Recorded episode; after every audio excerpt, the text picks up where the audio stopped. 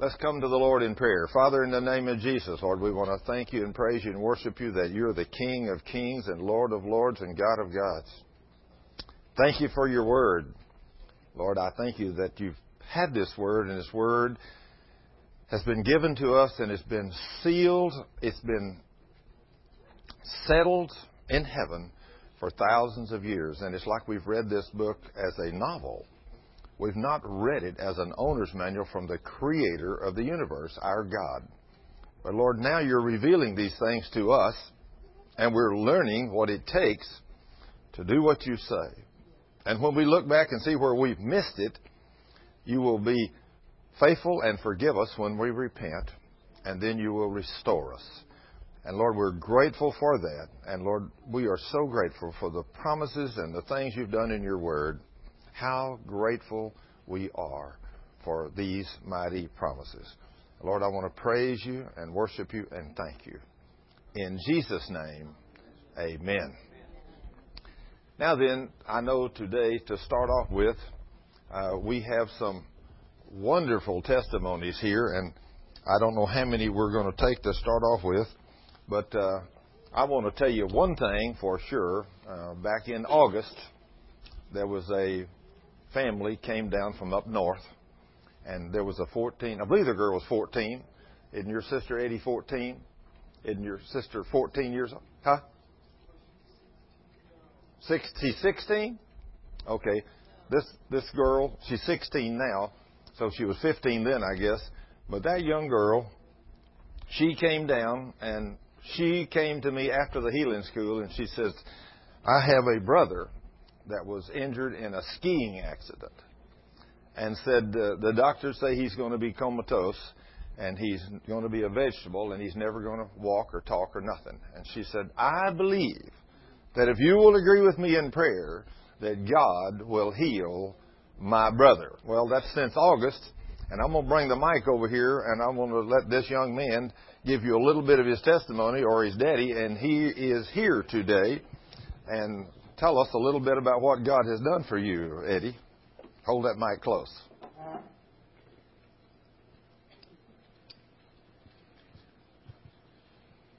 Well, God has introduced and shown me more, well, a lot more about what He promises us in His Word. And I believe it. Jesus said it. I believe it. That settles it. Amen. Praise Hallelujah. Amen. Praise the Lord. Yeah. This young boy was not ever going to walk or talk or do nothing.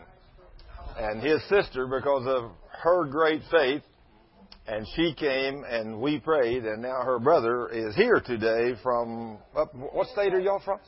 Minnesota. They're from Minnesota. He was injured in a skiing accident.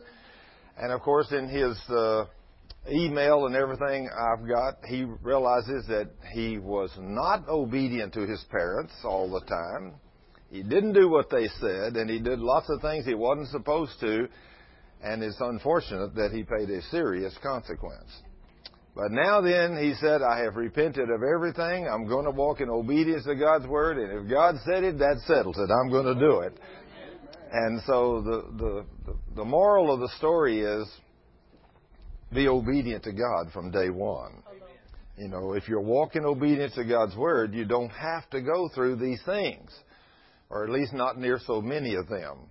I will have to say, the trials and tests won't be near so severe.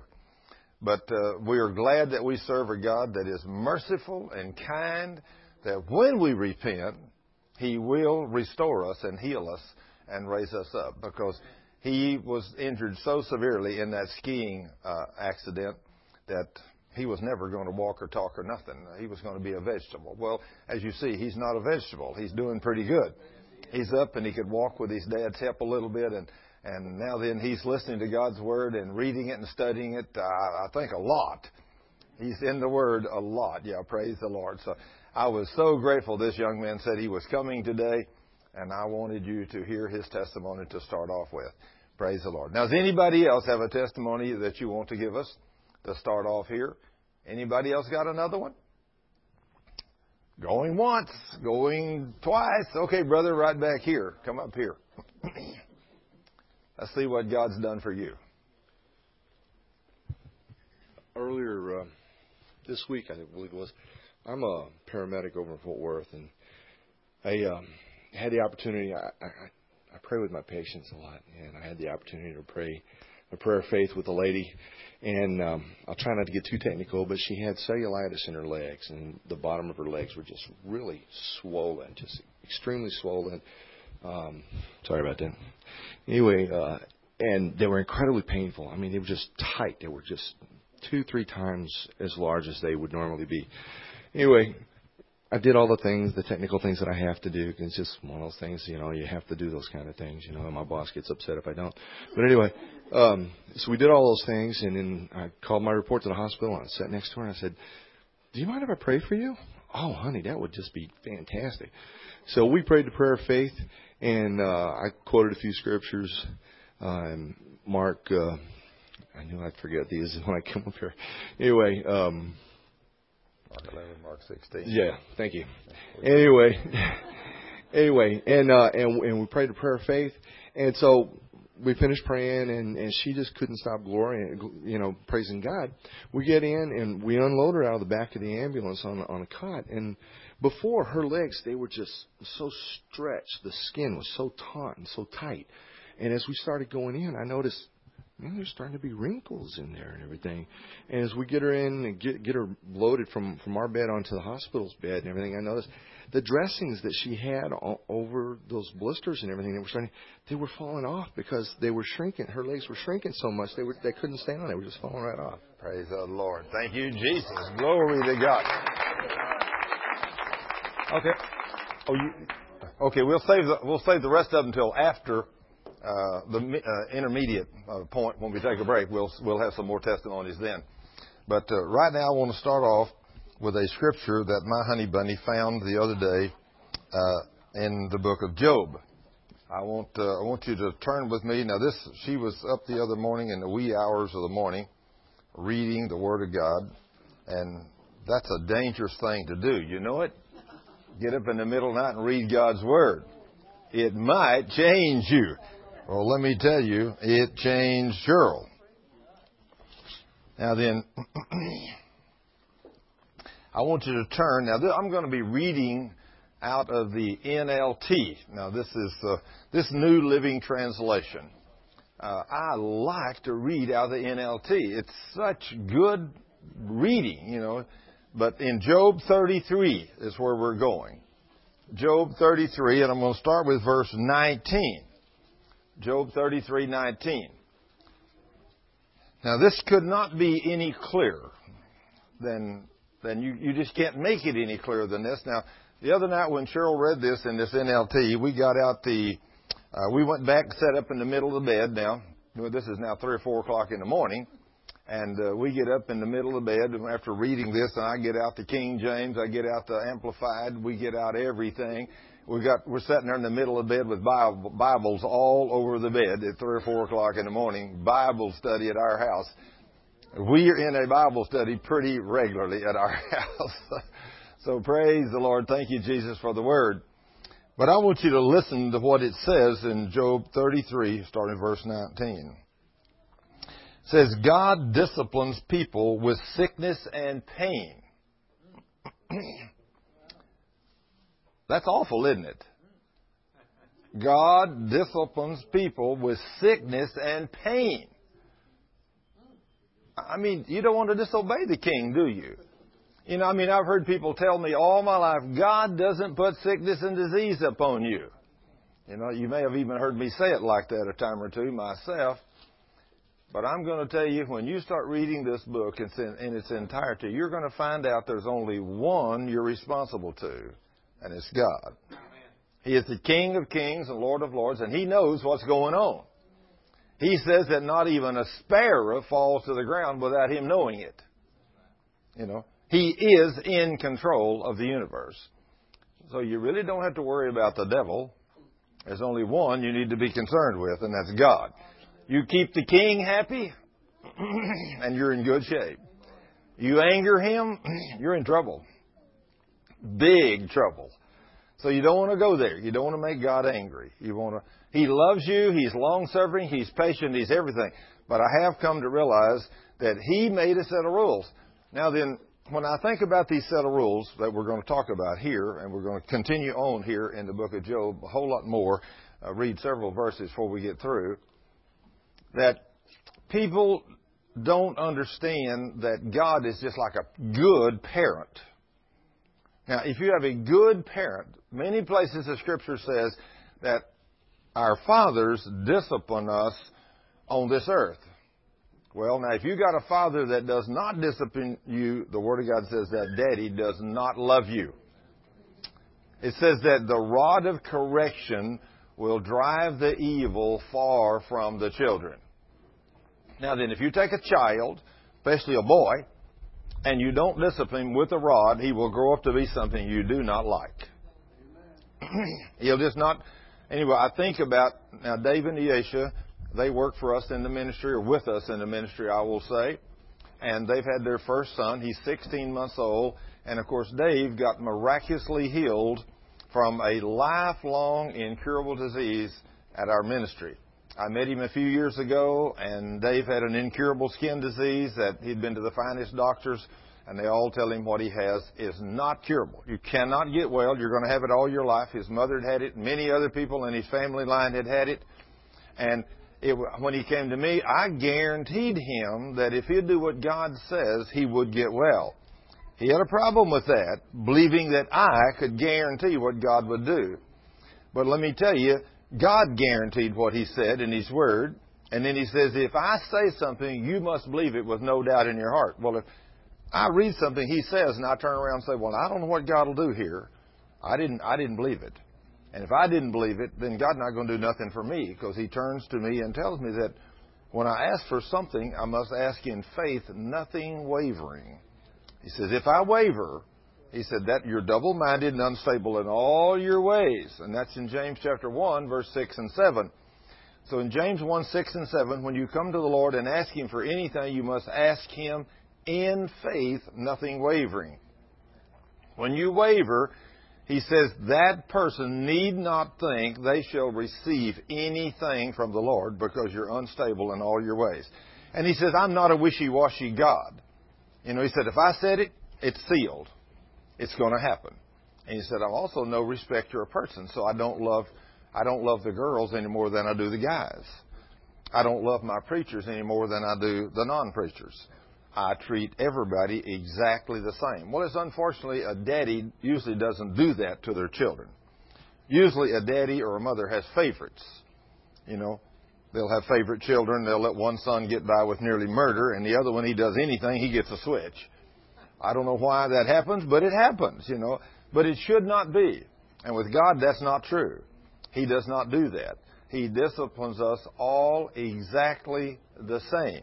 So, when you take a child like Dave and Yasha's little boy, from just a little bitty fellow when he got big enough to sit in a high chair, if he did anything, like he'd throw his food on the floor, they first started out with a spoon, and they'd tap him on the hand with that spoon and say, no, no, you don't throw your food on the floor.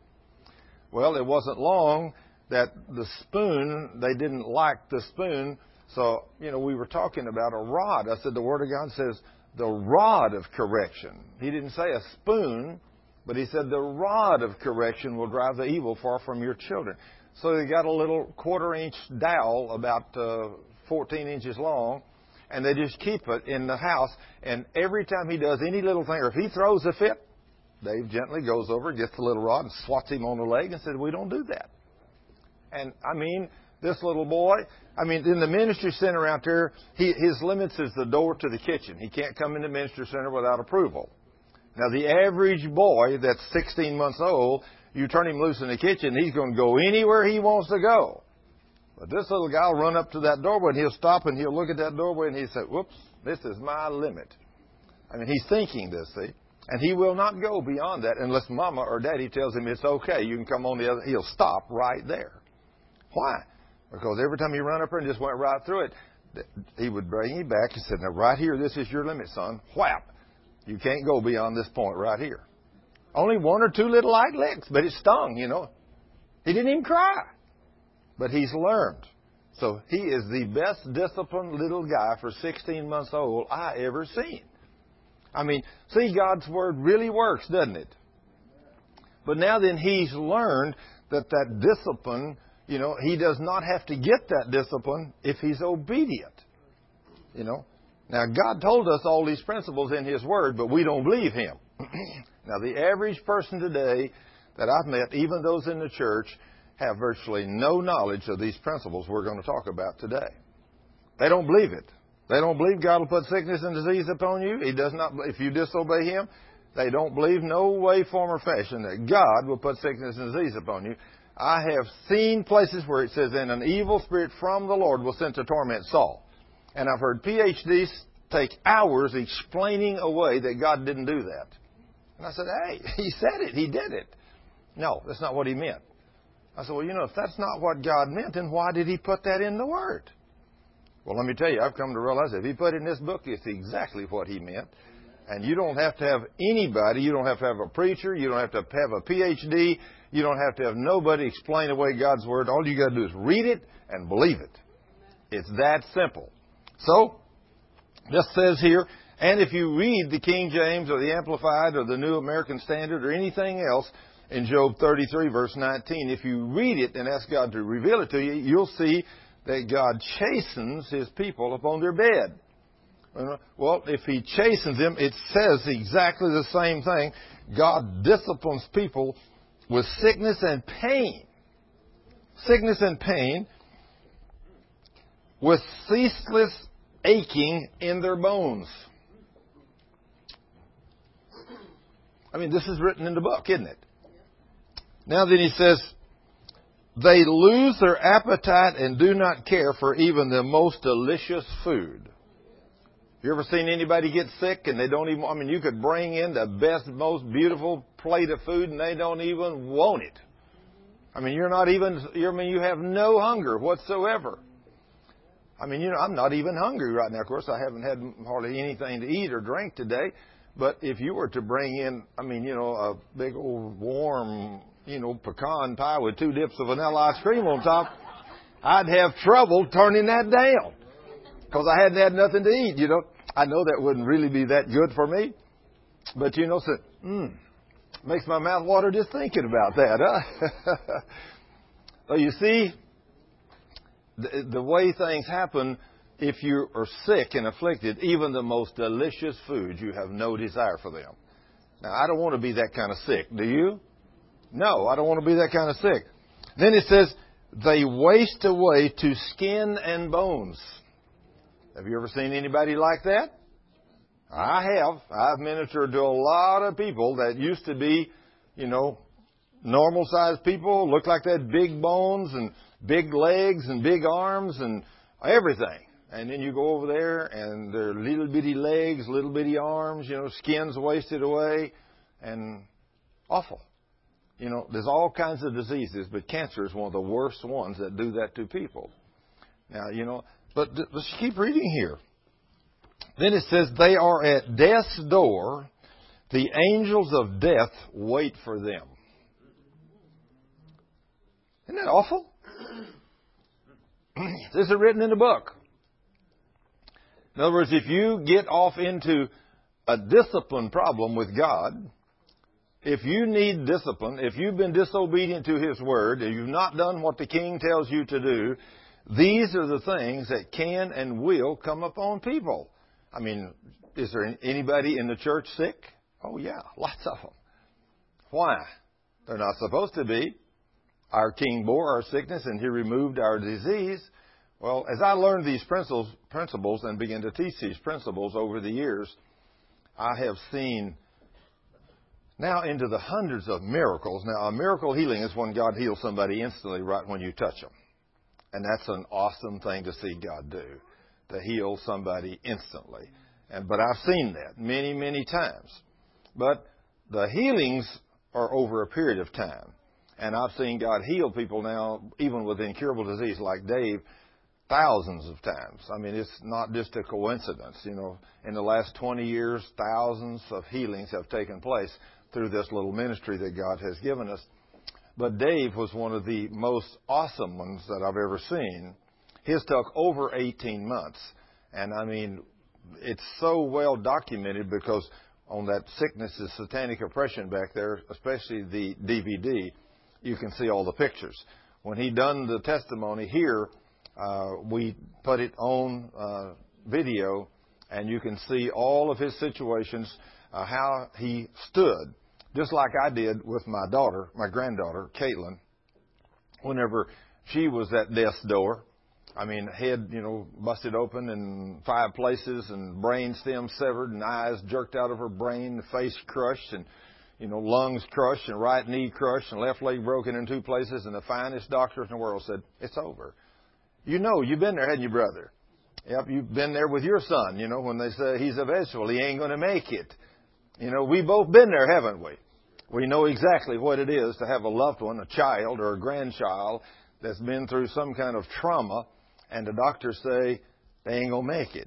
You might as well just give up. It's over. This one's not going to get well. But, you know, if you believe God's Word and you're walking in obedience to His Word, that's not true. The doctors don't know. The doctors are out there today. To most of the doctors, it's unfortunate that most of the people in the church don't know much about God. You know, we really don't. You know, when I ask you, somebody says, I say, are you a Christian? Oh, yeah. Do you go to church? Well, every time I have time. When I can. Oh, so you're not going to church very much? Well, do you know God? Oh, yeah, I know God. I know God well. I said, good. Quote me your favorite fifty verses. My favorite fifty verses? Well, how about just quoting me one verse? Well, they got to think. Do you know God? You don't have a clue who He is. You don't have a clue. If you don't know the Word, you don't know God. You can't know God outside of the Word because He and the Word are one. And so if you know the Word, you know God. You know, if you don't know the Word, you don't know God. You may know about Him, but you don't know Him. And sometimes with all the thousands of hours I've spent in the Word, sometimes I think, gee, Lord, I don't know nothing about You. You're beyond my wildest dreams, how You can do things. And He is beyond my wildest dreams. Uh, you know, we cannot comprehend a being that can speak and this cosmos come into being. I mean, you and I, I mean, here I am, I'm an engineer by trade, or used to be active in the engineering world, built buildings, designed equipment, all kinds of stuff all over the world. But I'm just like Job, if God would have said, Job, when I got ready to hang the foundations of the world, where were you? Did I have to ask you how to put them up there? Ooh, I could have backed off and said, God, if I had been here, if you'd asked me, I wouldn't have had a clue how to put them up there. That's for sure. I mean, if I got something solid to work on, although this earth that we're on, although it appears to be solid, it's constantly moving. Have any of you ever, ever take a little uh, telescope, a, a powerful one, and try to shoot it at the moon? You know, so, you know, the first time I did that, I had a great big old telescope. I forget what power it was, but pretty big. I, you know, it was about that long and about that big around. And I set it up on this little stand out there, and I got it all tweaked in on the moon. I thought, wow, look at that. That's beautiful. Ran into the house to get the kids. I said, come out here and look at the moon. And I come out there, and we looked in there. Ain't, Daddy, ain't nothing in there. I said, it's in there. But it wasn't in there. It was gone. Everything's moving. And you don't realize everything's moving. And so when you get a hold of the fact that, you know, we're not just moving, I mean, but we're moving one thousand three miles an hour. And that's just the rotation of the earth. And then the forward velocity of the earth to stay in orbit at the proper gravitational pull from the sun, we're only going almost seventy thousand miles an hour forward. You know, that's kind of beyond me, Paul. And I, I couldn't have put that. Well, if it had been me, I'd have said, okay, God, let's see. Uh, seventy thousand miles an hour sounds awful fast. Why don't we slow it down to about maybe five hundred? That sounds awful fast. He says, son, at five hundred miles an hour, the the magnetic pull of the sun would just suck you right in and you'd burn up. I said, well, I've, I've had a couple of thousand. And he said, no, you got to be nearly seventy thousand. Hey, this is beyond me. You know, I couldn't do this. Can you? No. But this is the God that we know. This is the God that we serve. He made all this. And then this magnificent thing that you live in, He built it and designed it. And we can see, we can hear, we can talk, we can feel. All the things that we can do. The five physical senses that you and I are very familiar with. But there's another one we're not very familiar with. And it's called faith. When you step over into the world of faith, that's where God shows up. That's where He works. He works very little in this world of five physical senses.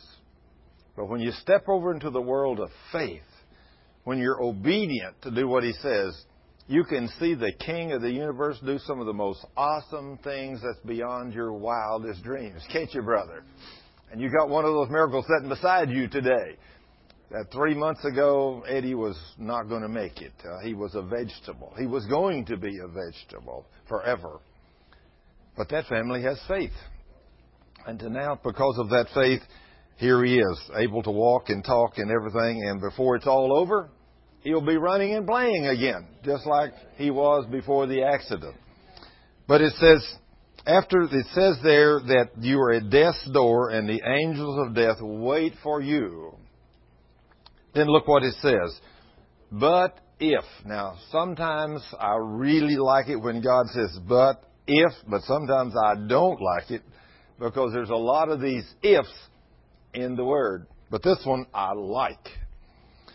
But if a special messenger from heaven is there to intercede for a person. And it's unfortunate there's not many of those. You know that? We need a lot of those. We need a lot of special messengers, men or women that have spent time with God, that they have been sent forth to intercede for those that need to be interceded for. Now then, if you've got somebody, in fact, I think about the number of people that I've heard that's come here and say, I've been going to church for ten years, twenty years, thirty years. I've been prayed for dozens of times, hundreds of times, and nothing's ever happened. I said, well, number one, you didn't repent of your sin that brought the sickness to you.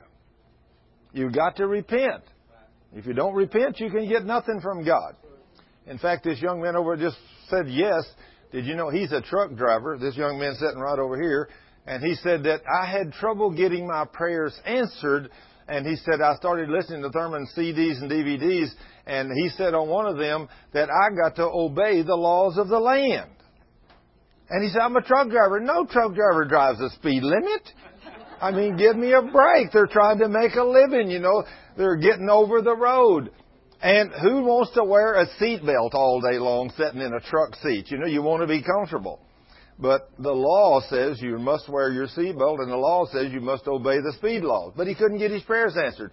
So he repented, asked God to forgive him, and he started driving the speed limit and wearing his seatbelt. And now then he said, God just answers almost every prayer he asked him for. Totally changed his life.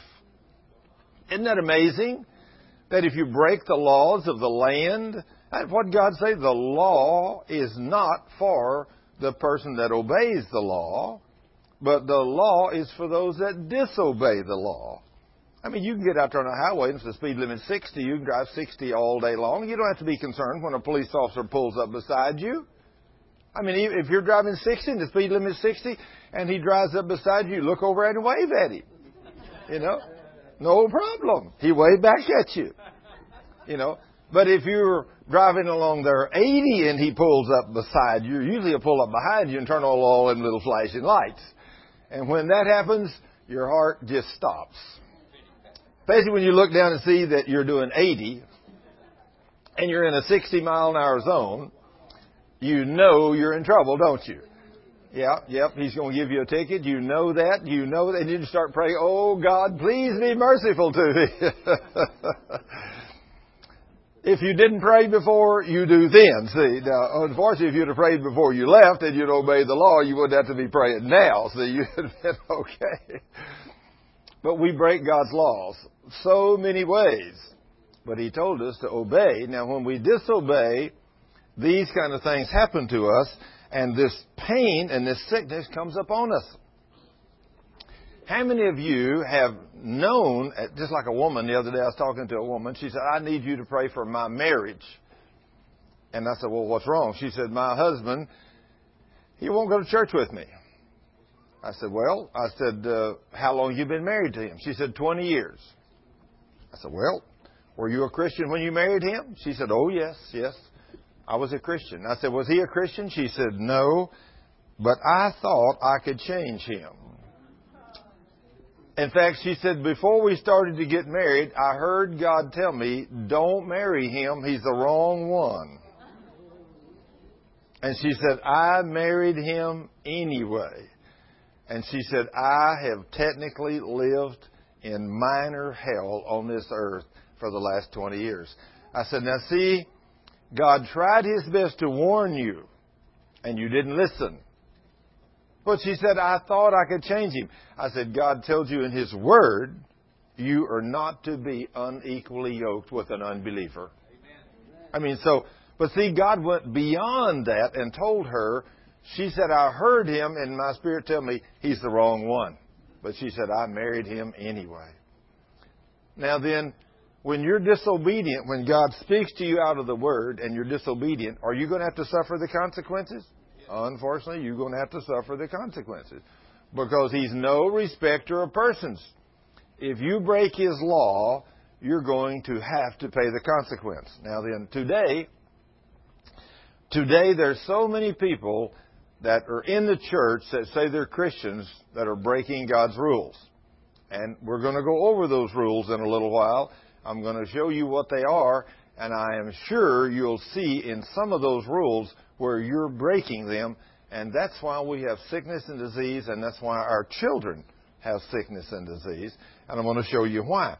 But now then, let's go back to Job thirty-three, and it said there in verse twenty-three, but if a special messenger from heaven is there to intercede for a person to declare that he is upright. In other words, whenever you repent of sins, and once you get right with God, once you have repented of your sins, are you now upright before God? Yes. Absolutely. Anybody can become upright before God. I, that's the good part about Jesus. Aren't we grateful for that, brother? Aren't we grateful? Because if God wasn't there to forgive us when we sin, there would none of us be here today. We would all be dead, probably. But I know I've sinned far too many times in my life. I've tried to live a good, godly life, but still I've made, made some mistakes in my life. And I, I know, and I'm trying, I'm trying harder than I ever have in my life right now, especially in the last few years. I'm trying. I want to walk holy and perfect and upright before God. You know, I don't want to give the devil legal right to me or my wife under no conditions or to the ministry or nothing. I want to walk upright before God. I want to please the King. And that should be the desire of every Christian today. So he says that, and the next verse says that God will be gracious after we've declared that He is upright. It says, then God will be gracious and say, set him free. Wow, that's good news, isn't it? Set him free. Then he says, do not make him die. Now, God's saying this. God will be gracious and say, set him free. Do not make him die, for I have found a ransom for his life. Now, who is that ransom today? It's our Savior Jesus. Thank you, Jesus. We have this ransom. He has paid the price. Then his body will become as healthy as a child's. Ooh, does that sound good? I mean, most, if you got a little child, and that's unfortunate now, unfortunately, I have seen some little children that have had these same diseases. You know how many children there are in the hospitals and just in the Dallas metroplex that have cancer or something today? Many of them. I mean, you cannot go. I went down to uh, Dallas, to Dallas Medical Center the other day, and I walked through that hospital, and my heart broke. I mean, I saw children in there with every kind of deformity, limbs missing, in wheelchairs. I thought, oh, God, oh, Lord, help me to teach your truth, because if people only knew what I knew from this book, there would be none of these children in this hospital. None of them would be here. These children are not here for their sins. They're here because of a curse of their parents. You know, but you get people out here all the time. I mean, you know, some guy meets some girl on the street. Hey, baby, how would you like to go to bed with me? I mean, you hear guys say that right out on the street. We have no morals. We have no ethics. I mean, the, the wickedness, you see it on television. I mean, you can, I mean, I hardly ever turn the television set on. But once in a while, when we are in a hotel, I will turn it on to try to find C N N so I can see a little bit about what's going on in Israel or something. I am kind of interested in that. And when you flip from one channel to another looking for C N N, there is no telling what you may find or cross over on that television set. I mean, just in a in a blink, you can see some of the most wicked, foul things. And think, somebody's looking at that stuff all the time. Some people are feeding that trash into their heart on a regular basis. And then you want to know why that guys will make those kind of statements. I mean, it's awful. You want to know why that the church, this is what gets me when I talk to a woman that's single. And she said, I'm looking for a husband. But she said, I can't even find a good man in the church. Can't even find a good one in the church. Isn't that awful? That's awful. You know, it, it's it's amazing. Then it says, after here he says, after God will receive him with joy. When uh, first it says, then his body will become as healthy as a child's, firm and youthful again. Now, after after your body is eat up or destroyed or whatever it is, or you become a vegetable or whatever, if you find this Jesus. You've repented of all your sins, and then people of faith pray for you and stay in there and don't doubt and stand in faith and pray. God says He will, you will be restored. Your body will become as healthy as a child's. It will be firm and youthful again. Now, I don't want to go there, though, do you? I want my body to stay firm and youthful all the time. You know, I don't want to have to be healed. Do you? No, I have learned what you have to do to not have to be healed. And it's obedience, isn't it, Paul? In other words, you don't get to switch across your backside when you obey, do you, son? No, okay. He's learned that well, too. Praise the Lord. But who would ever dream that a man that's walking in obedience to God's Word with everything he thinks he can, and the only thing he's doing wrong is driving too fast and not wearing a seatbelt, that would prevent God from answering your prayer? Well, he said, disobedient son. God told him to obey the laws of the land. All of the laws of the land. You got that too, didn't you all? Obey all, not part of them. So when you obey all of the laws of the land, God will hear and He will answer your prayer. But you must believe Him and you must do what He says. It says, when he prays to God, he will be accepted and God will receive him with joy and restore him to good standing. I like this, don't you? He will declare to his friends, I sinned, but it was not worth it. Isn't that awful?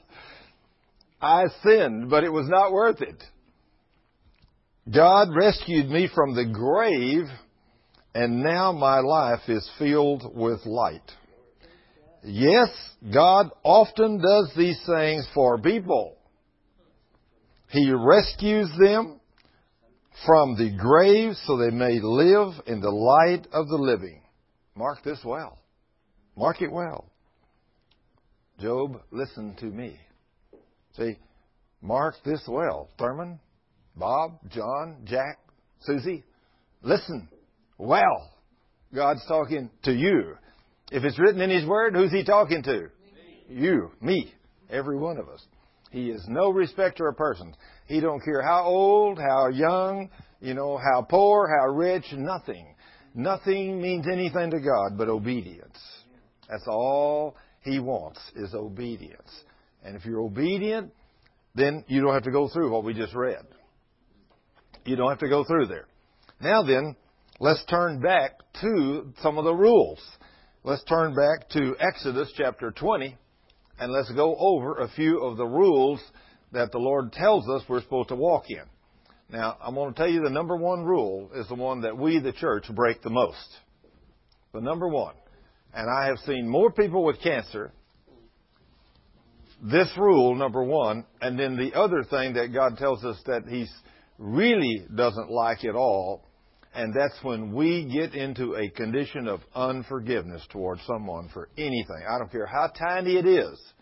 If you go to unforgiveness, unforgiveness is, seems to be one of the most critical sins in the Word of God, especially for the Christian.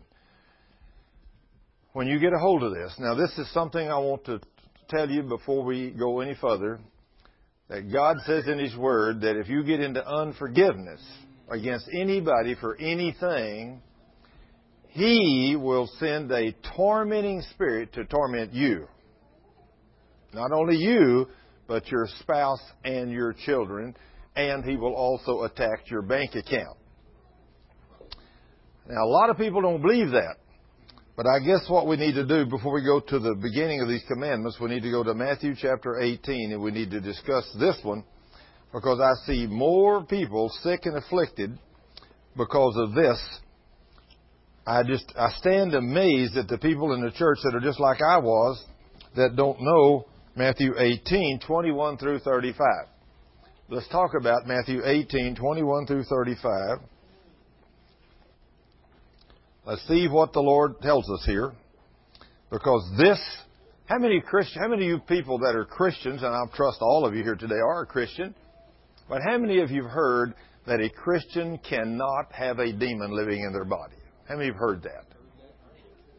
I've heard that too, and in fact, uh, most, I, I was a long time in the church before I ever had enough knowledge to even ask the question.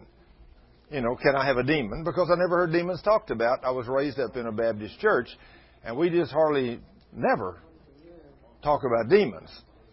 Uh, don't think we believe in them. I certainly didn't. You know, demons were something that we read about in Matthew, Mark, and Luke, and John, and, you know, Jesus cast out demons and healed the sick and done all those things, but even in the book of Acts, they cast out a few demons in there, but I assumed that the apostles and Jesus put them all back in the pit of hell and there wasn't no more demons, I guess. But I found out I was wrong. Very wrong. Those little guys are still out here. But uh, let's let's go find out a little bit about them and how they get legal right to us and what causes them to come to us and torment us. I see some people say, man, I had to rebuke the devil all day today. The devil was after me all day. The devil made me do it. You heard people say that? Sure, I've heard people say that too, and the thing about it is, if you walk in obedience to God's Word, you don't have to rebuke the devil because he's not there. He's not going to come around very regular and torment you. Only once in a great while will the devil come by to put you to the test. But when you get into disobedience, he's going to be there regularly. Now then, let's see what Matthew chapter eighteen, let's start with verse twenty-one. It says, Then... There came to him, then Peter came to him and asked, Lord, how often should I forgive someone who sins against me? Seven times? I mean, he, Peter, thought he was on safe ground. You know, most people say, well, you know, if that guy sins against me, I'm going to forgive you this time, but don't you ever do it again. Because I ain't going to forgive you if you do it twice. So that's kind of the way we are, right, Steve? Yeah. I mean, you know, the average Christian, okay, so you do something against your wife. You know, she gets upset with you. She says, okay, honey, you forgive me? Okay, I'll forgive you. Okay. So six months goes and comes and you do it again. And you say, honey, you forgive me? She said, no. Six months ago when you did it, I forgive you, but I ain't forgiving you this time. Well, let me tell you, if she still remembers the date and the hour you did it six months ago, she didn't forgive you that time either. Or vice versa, it works both ways. See, it says that love remembers no wrongs. So when somebody does you wrong, you immediately forgive them, and if they do it again next week, you've already forgotten it. You don't even know it, see. And so they do it again. Somebody says, well, I can't understand how you can keep forgiving them. I said, hey, love remembers no wrongs. You know, if I start remembering and I start keeping records, okay, he did this to me last Thursday, okay, and then next Tuesday he does it again. Click, and I got two there. And I said, if he does it one more time, I'm punching him out. You've heard people talk like that, haven't you? Sure. Sure. You know, so that's not the God kind of love. If you want to do that, you can go ahead and do that, but you can be sick too. And you won't have any idea this is what's making you sick. This is what's making your life fall apart. This is why your car's breaking down. This is why your wife is turned against you. This is why your children are going wrong. This is why your bank account's going down to nothing. And nothing you do is working because you're in unforgiveness. Now then, he says here, when Peter says, how many times should I forgive him? Seven times? The Lord says no. He said seventy times seven. I mean, that's an endless number of times. Can you imagine somebody offending you four hundred ninety times in one day and you forgive them just as easy the four hundred ninety times as you did the first time? It'd take a real person to do that, wouldn't it? I mean, it takes a real man or woman of God. But the Lord says, this is why it's important. Now, I guess I must say there uh, that I didn't switch off my telephone either, so I'm glad it was his ring instead of mine. But now then, I have turned mine off, so if you have one, uh, please turn it off so we don't have another interruption. But anyway, he says here, Jesus told him, I assure you, even if... Wait a minute, I, my page blew over. I started... Now Jesus replied, seventy times seven. For this reason, for this reason, what reason? That you forgive them nine, four hundred ninety times, or seventy times seven, the kingdom of heaven can be compared to a king who decided to bring his accounts up to date with his servants who had borrowed money from him. In the process, one of his debtors was brought to him who owed him millions and millions of dollars. Now then, in the King James it says ten thousand talents. Now then, in some of the translations to today's money, they say that's somewhere around four billion dollars.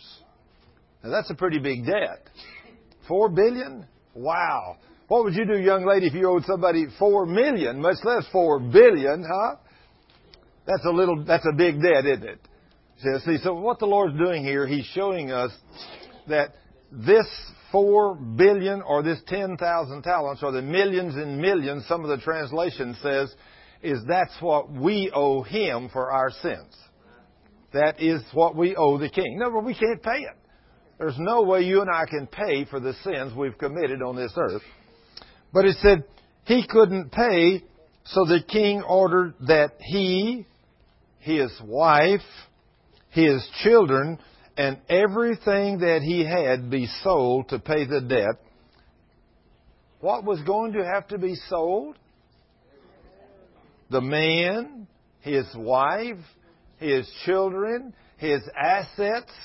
In other words, his cars, his home, his boat. Everything he had was going to become legal property because of his debt. So everybody's going to have to pay the consequences. Somebody said, well, if he owed the debt, it's not fair. Well, if you go back, I read this book lots of ways, and I see lots of places where it doesn't appear to be fair. Because when you go back in the days of Moses, just a few chapters back from where we were reading there a while ago, in the book of Numbers, it talks about an event when a man came against God's anointing, and when Korah came against God's anointing, and he says, God speaks to us too. We need to be running this show and not you. Moses humbled himself and fell on his face, and he said, tomorrow come and we'll ask God who's supposed to be running this thing. And so he didn't get upset with nobody. So the next day, all those preachers, two hundred fifty of them, came out there with their incense burners, and they did all this stuff before God, and they said, you know, God speaks to us too. And Moses said, that's okay. Maybe he does. But we're going to, God has called me, I know, to be the leader of these people and to bring you out of Egypt. So now then he said, we'll ask God. And he said, God showed up over the temple and in a glory cloud, and he was so angry with him. He said, Moses, you and Aaron, get out of the way. I'm going to immediately destroy this whole bunch. He was a little upset. He said, God, wait, wait, wait, God, wait a minute. Don't kill them all. He said, let me give them a chance to let anybody that wants to go with us to get over here. And so a bunch of them moved over there. But Korah and his bunch stayed over there. And then Moses said, well, now if Korah and his group is right and God's calling him to be the leader, then he'll die a natural death. But he said, if that's not true and he's called me to lead these people, then he said the ground is going to open up and swallow them right in front of your eyes. And he, Moses hadn't even got through saying that when all of a sudden the ground opened, the fires of hell come up, and Korah and his wife and his children and his tents and all of his friends that stayed over there, and every one of them fell into the pit of hell screaming, and then the ground closed right back over the top of them. And then it says the two hundred fifty preachers, he sent fire to consume them, standing right out in front of everybody. He killed all two hundred fifty of them priests. Now then, God backed up and said, now I've called Moses to do this. Any questions? Well, you know what happened the next day? We're hard learners. The very next day, the Word of God, after seeing this great and awesome thing, the very next day the people came against Moses again and said, you killed all them people yesterday. Who killed all them people yesterday? God did. Was he angry at them? Yes, yes, because of sin. He killed them. The Word says he did. And it says that when they showed up and began to accuse Moses again, the glory cloud showed up again, and Moses and God said, Moses, this is it. I've had it. Back off. I'm going to immediately kill them all. And he said, no, Lord, please, you promised to bring these people out, bring them to the promised land. So here is a man of God that's right in the presence of God, and all these people sins, and him and Aaron begin to move through the people, interceding, please, God, don't destroy them. Lord, this is an atonement. We're presenting an atonement for the people for their sins. And finally, God stopped the death angel, and it says fourteen thousand seven hundred people lay dead on the ground. You want to make God angry? Do you want to make Him mad? I don't. Well, if you obey Him, you don't make Him mad, do you, brother? Today, as His children, if we walk in obedience to His Word, He pours out His blessings upon us, and He heals us. I mean, I've seen Him when I've learned this principle that when we break these rules, just like this one now under the New Covenant, this one of unforgiveness. Now, many people in the church that I've met have unforgiveness. But when you get a hold of this, if you got it, you'll get rid of it. And this is one, this problem right here in Matthew eighteen and the one we're going to read about in Exodus twenty, these two commandments is the two that I've noticed that nearly every time if you have cancer, you've broken one of these commandments. Nearly every time. So, it says, and this one here in Matthew eighteen, talking about borrowing this money, and they're going to pay this back, and he owed him millions. He said he couldn't pay, so the king ordered that he, his wife, his children, and everything he had be sold to pay the debt. But it says the man fell down before the king and begged him. Now, in the King James Bible, he said the man fell down before him and worshipped him. If you really want to get something from God, when you fall on your face and begin to worship Him, you get His attention. He loves to be worshipped. Somebody said, I ain't worshiping nobody. Okay, go ahead and die then if you want to. It's your choice. But if you want to humble yourself and fall on your knees before the king and tell him how sorry you are for your sins and you worship him, you will move the hand of the king. Amen. He loves to be worshipped. He is worthy to be worshipped. So when we fall and worship him, I mean, I have no problem. No problem falling on my knees any time when I go to pray for somebody and humble myself before the king, because I know that if he don't show up, there ain't nothing going to happen. Amen. Ain't nothing going to happen. But if he shows up, nothing's impossible. Amen. Nothing's impossible. Well, you got to please him. You got to be obedient. Then he says, then he says, after he sat and begged him, it says, and he pleaded with me, and, and so he, it says, be patient. Oh, sir, he said, be patient with me, and I will pay you all. Then the king was filled with pity for him, and he released him and forgave his debt. Now, all he had to do was fall and worship and plead with the Lord, Lord, be merciful to me. In other words, actually, he was just saying, Lord, be patient with me, and I'll pay you the debt. He must have been a man of great means to, first of all, to get in debt that deep, and then even to think that he might make enough money to pay this thing back. I mean, those are numbers so big I can't even think like that. But, I mean, this man obviously had great wealth. He had to have great wealth to get into the billions to get in debt that deep. You know, but I think about here a while back, I was reading about something in Manhattan about a man that was renovating, I forget how many blocks of downtown New York. And they told how many billions of dollars that cost. I thought, you know, there's some people in this world live in a place. I mean, I, if I were to go to borrow ten thousand dollars, you know, I'd think, wow, ten thousand dollars. But this guy's borrowing billions of dollars to rebuild downtown Manhattan. I mean, you know, he probably goes out to dinner with friends and spends ten thousand dollars in an evening. You know? Isn't that amazing? But I'm not there. I have never lived there. But it says here, but he released him and forgave him the debt. It says, but when the man left the king, he went to a fellow servant who owed him a few thousand dollars. Now, this is a little different debt, isn't it? The first one owed millions and millions and millions and millions. And this other guy only owed this guy a few thousand dollars. He said he grabbed him by the throat. Oh, this is pretty wicked guy, isn't it? He grabbed him by the throat and demanded instant payment. Instant payment. His fellow servant fell down before him and begged him for a little more time. Have we seen this scene just a little while ago? Yeah, this was the other guy. And he didn't. Then he says, be patient and I will pay it. He pleaded, but his creditor wouldn't wait. He had the man arrested and jailed until the debt could be paid in full. Gee, what a nice guy. What a nice guy. I mean, he, he just got released millions, and now somebody owes him a handful of dollars, and he's going to throw him in jail. What a lovely guy.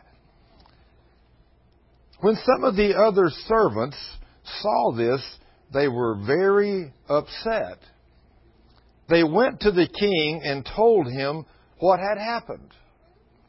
Then the king called in the man he had forgiven and said, you evil servant. Now, would you like to be called an evil servant? No, especially not by God. You might want, you might call me evil. I don't do, do much for it, but if God calls me evil, then I, then I'm in trouble, and I don't want to be called evil by the king. He said, "You evil servant, I forgave you that tremendous debt because you pleaded with me. Shouldn't you have mercy on your fellow servant just as I had mercy on you?" Now, you know, this seemed to me like I read over in the book of James, where the king says, if you do not show mercy, you will not be shown mercy. So if somebody comes to you and needs mercy and you say, nope, I ain't giving you no more time, that's it, forget it, you either pay that debt or it's over. Well, then what happens a few weeks or a few months later when something happens and everything falls apart and the note you got at the bank, you've got your house up for collateral and everything else, and something didn't go just right, and you go down and say, banker, I'm sorry, but things have happened beyond my control now. I'm not going to be able to make this next payment. Would you please give me another six months? He says, no, we're going to confiscate your home and everything you have. No, please. And he begs and pleads. But he forgot about the guy just a while back that owed him a little debt, that he confiscated something he had when he wouldn't show him mercy. The king said, if you don't show mercy, neither shall mercy be given to you. Well, see, we read this book, but we don't believe these things. So, then he says, then the angry king sent the man to prison until he had paid every penny. Now, then the King James Bible said he turned him over to the torturers, the tormentors. Who do you think the torturers or the tormentors are? Devil and his demons. That's exactly right. How would you like for God to turn you over to the devil? Woo! I, I wouldn't want that beast on my tail. If God sent the devil and says, "Devil, go over there and torment that man for me." There ain't no, I don't care who, what, how Pentecostal we are, or nothing else. We can't drive that devil away, can we? If that devil's got legal right to me and you, we are in big trouble, especially if God sent him. Look what he says there. In verse thirty-five, Peter, "That's what my heavenly Father will do to you if you refuse to forgive your brothers and sisters in your heart." Is that written in God's Word? It's pretty hard to miss that. I mean, I read that over and over and over and over, and I thought, God, this can't be true. You can't mean what you said here. But I read it. Well, then one day I was called by a Baptist preacher. He said, "Thurman, I got a woman that's got a major problem," and said, "I believe her problem is spiritual." Now, he knew a little bit about the Word of God. And he said, uh, I, I can't seem to get this woman free. She's already had a hysterectomy, but she's still having back troubles." He said, "The doctor's done this full hysterectomy and said it didn't correct the problem." Now, I'm going to tell you that almost every woman that's ever had a hysterectomy, technically speaking, if she hadn't sinned, she wouldn't have had to have it. You know, I mean, that's, and most women have hysterectomies today. If you repent of your sins and get right with God, He'll heal you and you won't have to have that hysterectomy. But the doctors are out there to give you a hysterectomy. That's just the way they are. You know, they think it'll solve your problem. Well, this woman, they thought that due to her female problems, that they've done a hysterectomy on her to eliminate her back problems. So they done that, and it didn't. She's still got these pains and cramps and all this stuff. And so this Baptist preacher said, "Would you come down this afternoon after church and meet with me and this family?" I said, "Okay." So I drove down there. I met him at two o'clock in Fort Worth and went over to this house. When I went over to this house, when I walked in the door, uh, I met the family, the man, the four boys, and uh, a couple more people, uh, brother-in-law, sister, and so forth. And I said, "Well, where's the woman?" And they said, "Well, she's back in the bedroom. She will go get her." I said, "Okay." So they went back there to get her, and they came back in about five minutes, and they said, "She don't want to see you." And I said, "Well, but I came here to minister to this woman." So I said, "Let's pray." So I took authority over the spirits and did prayed a prayer of faith. And I said, "Now go get her." And they went back there and they got her. And when they brought her out, she came through the archway with her husband on one arm and her sister on the other. And she's got her head down at the floor like this with her big old heavy black hair hanging down toward the floor. And she starts screaming, "I hate you. I don't want you in my house. I mean, I'll hurt you." Now, the average Christian Baptist Christian deacon would have been insulted, and he would have just said, "Okay, I'm sorry I came," and he would have left. But I'm not a normal Baptist deacon, so by a long shot, so praise God. I went in, and I said, "Come over here and set her down right here in this chair." So they set her down in that chair, and I knelt down on my knees, and one on kind of like this, you know, bent one knee, and I knelt down in front of her, and I went to move her hair so I could see her face. I said, "Ma'am, I need to talk to you." Man, she slapped me. Bam!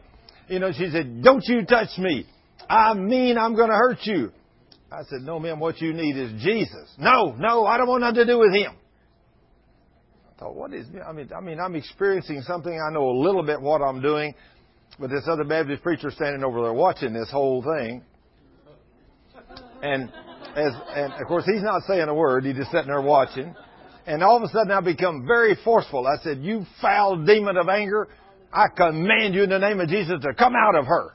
He said, all of a sudden, this woman's voice totally changed.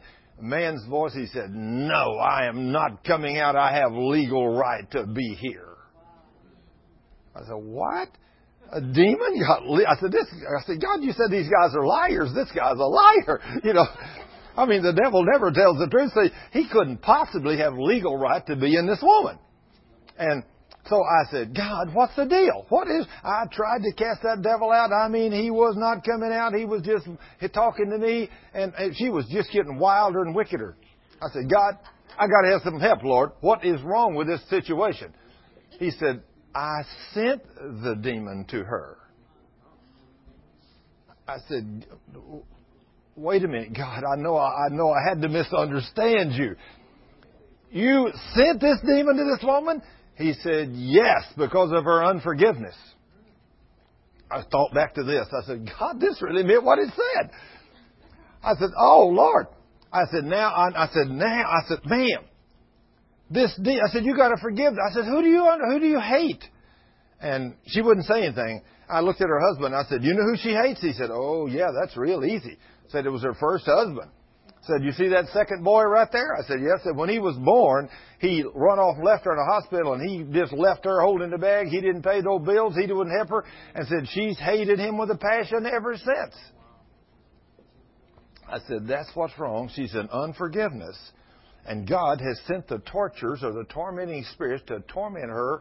And that's what's causing her pain and her suffering. I said, ma'am, you've got to forgive this guy. She says, no, I'll never forgive him. I said, in the name of Jesus, I command the demon to get his hands off of you and to stop blinding your mind to the truth. I said, now, ma'am, in the name of Jesus, I command you to speak.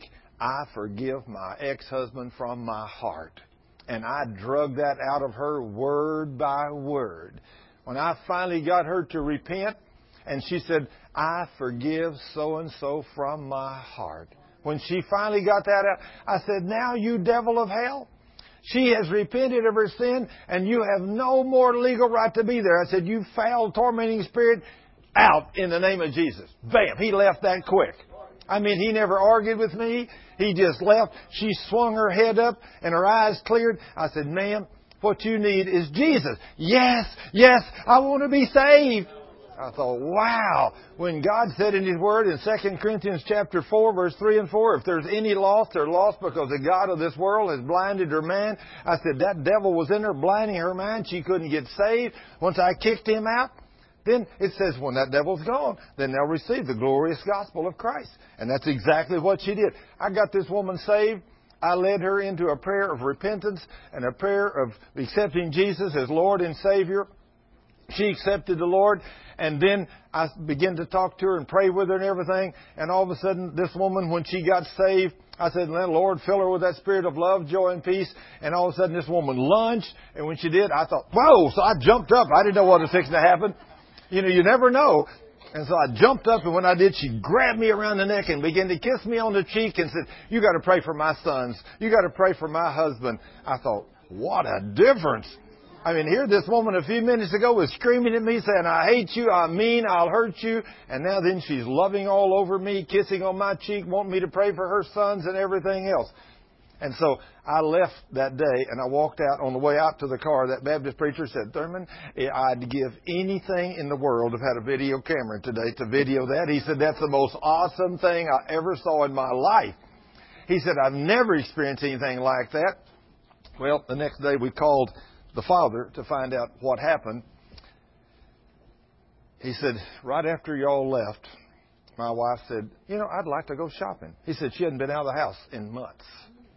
Of course, her pain went away. Her back pain went away. She's back to normal, everything. He said, we went shopping and said, when we got home, all four boys got me off to the side and said, Daddy, this is not our mother. Said, our mama has never been this loving and kind. Never. Now, see, when did that tormenting spirit come into her life? When them boys were a little bit, that second one was a baby, when she got into unforgiveness, that tormenting spirit had been in her life through all of that time. And that tormenting spirit was running her life, and she was living with that beast in control, with all those pains and cramps, and she was in misery. But now then, once she forgave that husband, I was able to drive out that demon, and the woman was got healed, and now then the love of God's in her, and she's It's so changed that her own children don't even recognize her as mother. What happens when you obey God's word? Hey, when you obey His word, He said, I come to give you life and give it to you abundantly, didn't He? Yes. Isn't that where we want to walk? Yes. In the abundant life. Well, you have to obey the word to walk in abundant life. If you don't obey the word, you can't walk in that abundant life. Now, how many Christians have you ever known, or maybe yourself, you've had an unforgiveness towards somebody for something? Maybe it was just a little one. But see, God said in His Word here, think about this. Who would ever dream that you could get into unforgiveness, and say you're a woman, and you get into unforgiveness towards some of your relatives, and your husband, he's a deacon of a Baptist church and a Sunday school teacher, and he comes down with cancer. He's a wonderful, loving guy. This happened to me ten years ago. A, young, a man. He, the man was in his late sixties. He had had cancer, and he was dying. And his son came to me, and he said, Thurman, my daddy's extremely sick with cancer. They just burned a hole in his colon with radiation. They sent him home to die. The doctor said in a week or so he'll be dead. He said, I know you know a lot of things about healing. Would you minister to my dad? I said, well, first of all, let me just ask you some questions. I said, tell me about your dad. Is he kind? Is he loving? Or is he mean? Oh, Thurman, he's the best man I ever knew. He said, he's kind, loving. I said, does he serve God? Oh, man, he's a deacon in a Baptist church. He loves God. He teaches a Sunday school class. He loves everybody. I said, okay. Uh, I said, would you think he'd hold an unforgiveness towards someone? He said, never, not daddy. I said, well, okay. I said, how about mama? He said, Thurman, mama's okay. There's not anything wrong with mama. I said, but how about mama? He said, well, now mama's a whole different story. He said, mama talks evil about several of our kinfolks. I mean, she's really got some grudges. Some of them she won't even go see. And I said, there's your problem. He said, now, wait a minute, Thurman. Mama's not sick. I said, but when a man and a woman, which are two, get married, they become one. They're one unit now. And the sins of either one of them, just like this says right here, when this man in Matthew eighteen got into unforgiveness, when this man got into unforgiveness, who had to pay the price? Him, his wife, and who? Children and properties, everything he owned became legal right of the torture. Isn't that awesome? Is it worth it? I think not. But anyway, these people, Christians, Baptist Christians, didn't know these principles. So here she was holding this grudge against all these relatives, and here he is sick for the last several years. They spent all of their insurance money, all of it. They ain't got no money left, and they're in debt. They ain't never going to get out of debt. When the devil gets legal right to you, that's what he'll do to you. He had legal right to them, financially, physically, every way, because of her sin. When I told this brother of mine, he was a brother in Christ, and it was their son, this, he said, Thurman, I, I've never seen this in the Word. I said, well, it's a revelation God has given to me. I said, it's in the Word, it's clear, but I said, what you need to do is you need to go get Mother to forgive all those people and get right with God and those people. I said, now don't go over there and tell Mama that Daddy's sick because of her sin. Because I said, she's not going to believe that, I can assure you. But I said, you can take Mark eleven, twenty-five and twenty-six, and you can show her clearly where God makes us one of the greatest promises of prayer in Mark eleven, twenty-three and twenty-four. Anything you desire, whatever you ask, speak to a mountain and it'll move. I mean, awesome promise. Mark eleven, twenty-three and twenty-four. But when you stand pray, if you hold anything against anyone, forgive them. Because if you do not forgive them, neither will I forgive you. Which means God is not going to answer your prayer. That's what He's trying to tell you. So if you got an unforgiveness towards someone, forget it. He's not going to answer your prayer. So I said, you can tell her that. And I said, she'll believe that because that's real clear.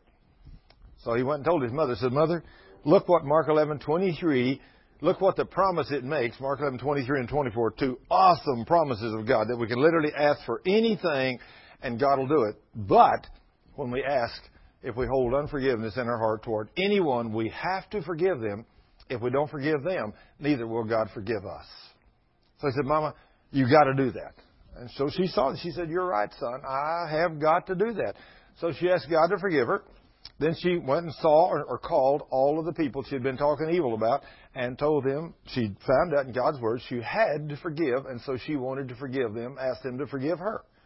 Now then, everything has been forgiven. Now then, once he told me that this had been done, I said, okay, now then. He said, I want you to go pray for my daddy. I said, no, I'm not going to go. I want you to take him to your daddy's Baptist church. I want you to see that God is a healer, and it's not me that's doing it. I said, because, I, yeah, I walk in great faith, and I know that, and I'm grateful for that. But I said, God is no respecter of persons. He'll do for you what He'll do for me. All you got to do is do it just like I do it. I said, He's God. I said, you go to your daddy's Baptist preacher, and you have him call three or four or five of the deacons, and then you have them read this magnificent promise in James five, fourteen and fifteen. Now, I want you to go there with me after we've seen what happened here. Let's go to James five, fourteen, fifteen. And I want you to see, once you get your sins repented of, I want you to see the promise God has made you in James five. James five fourteen. I want to show you the power of prayer. Now then, first thing you've got to know, you've got to know, in fact, let me ask this question before we read this statement. How many of you know that before God you're as righteous as Jesus was? How many of you know you're the righteousness of God in Christ? Okay, that's a big bunch of you. Praise God, we got some people in here that can pray the prayer of faith then. Now then, you got to know this. If you don't know this, I mean, if you've been taught, oh, you're just an unworthy sinner saved by grace. If you see yourself as an unworthy sinner saved by grace, after what Jesus did for you, you're sinning. That's sin. What you're doing, you're spitting in the face of God. You're telling God that what He did through His Son is not good enough for you. That don't exactly make the King happy. And He can tell you that too. And so you don't want to go there at all. So look what He says in James five fourteen. It says, uh, in fact, I'll read verse thirteen. It says, are any among you suffering? There's a lot of people in the church suffering today. They should keep on praying about it. Pray one time? No, keep on praying about it. If you don't get your answer, even Jesus, when somebody says, if you pray more than one time, you pray, you prayed in unbelief the second time. Well, that some people may have that kind of faith. But Jesus Himself prayed for a blind man. And the blind man, He said, what do you see? He said, I see men walking like trees. So Jesus prayed for him twice. And the man could see clearly. Now, let me tell you, if Jesus had to pray twice for somebody, hey, I'm not above my master. I'm way below where my master was. And so sometimes I pray for people five, ten, twenty times. But if I stay with it in there and don't give up, we always get our answer. Always get our answer. So we don't never give up. Just like Eddie and his dad, they ain't giving up, right? We're standing on the Word. And this boy is getting better every day. Worshiping and praying. Three months ago, the boy couldn't do nothing. He was a vegetable, you know, after his skiing accident. And today, he's walking. And he's talking. He's getting there. And probably in two or three more months, he may be out there running and playing. Just like my Caitlin was, you know. She didn't do it overnight, but I stood on the Word. Now then, it says, they should keep praying about it. And those who have reason to be thankful should continuously sing praises to the Lord. Hey, I think He likes it for us to continuously praise His holy name. Praise the Lord. Thank you, Jesus. Somebody said, Thurman, you walk in. I say, praise the Lord. Hey, I mean, I love to get my prayers answered. Praise the King. Thank you, Jesus. Show no favoritism to nobody. Treat everybody the same. Thank you, Jesus. Praise the Lord. Hey, that's what He said do. Then He says here, are any among you sick? Now, it's unfortunate there is people in the church that's sick. Now, we ain't supposed to be, but He says, are any among you sick? They should call for the elders of the church and have them pray over them, anointing them with oil in the name of the Lord, and the prayer offered in faith will heal the sick. And the Lord will make them well, and anyone who has committed their sins, they will be forgiven. Now, I'm going to tell you what, the church today don't believe this book. Because this promise has been in my Bible as long as I've been alive, and I didn't even know it was in there until until nineteen eighty-six. In nineteen eighty-six, God told me to use that verse to pray over a man that was terminal cancer, that the finest doctors in the country, M D Anderson, Mayo Clinic, Louisville Hospital, all said he's dead in a few weeks. And when I went to see him, God told me to do that right there. And I called a bunch of men together, finally, after three weeks when I built his faith. And we met at Lakeland Baptist Church on Monday night in nineteen eighty-six, and we prayed for a guy that couldn't live, and today that guy's still alive, and he ain't never had cancer again since that day. And I'm telling you, this book works when you do it like God says. He says, is any among you sick? Let them call for the elders of the church and have the elders pray over them and anoint them with oil. In fact, that day that we did that for Ed, that was my first experience with God in that divine healing like that. Never. I mean, I had never been taught in the Baptist church. I was a deacon, a Sunday school teacher, loved God, studied His Word, everything. But and that was the fourth time that God audibly spoke to me when I was at Ed's hospital, and He told me to tell him what to do. And I, you know, I can still remember when God says, "Hey, Thurman," He said, "Son, tell Ed to call the men of the church to pray over him, and I'll heal him."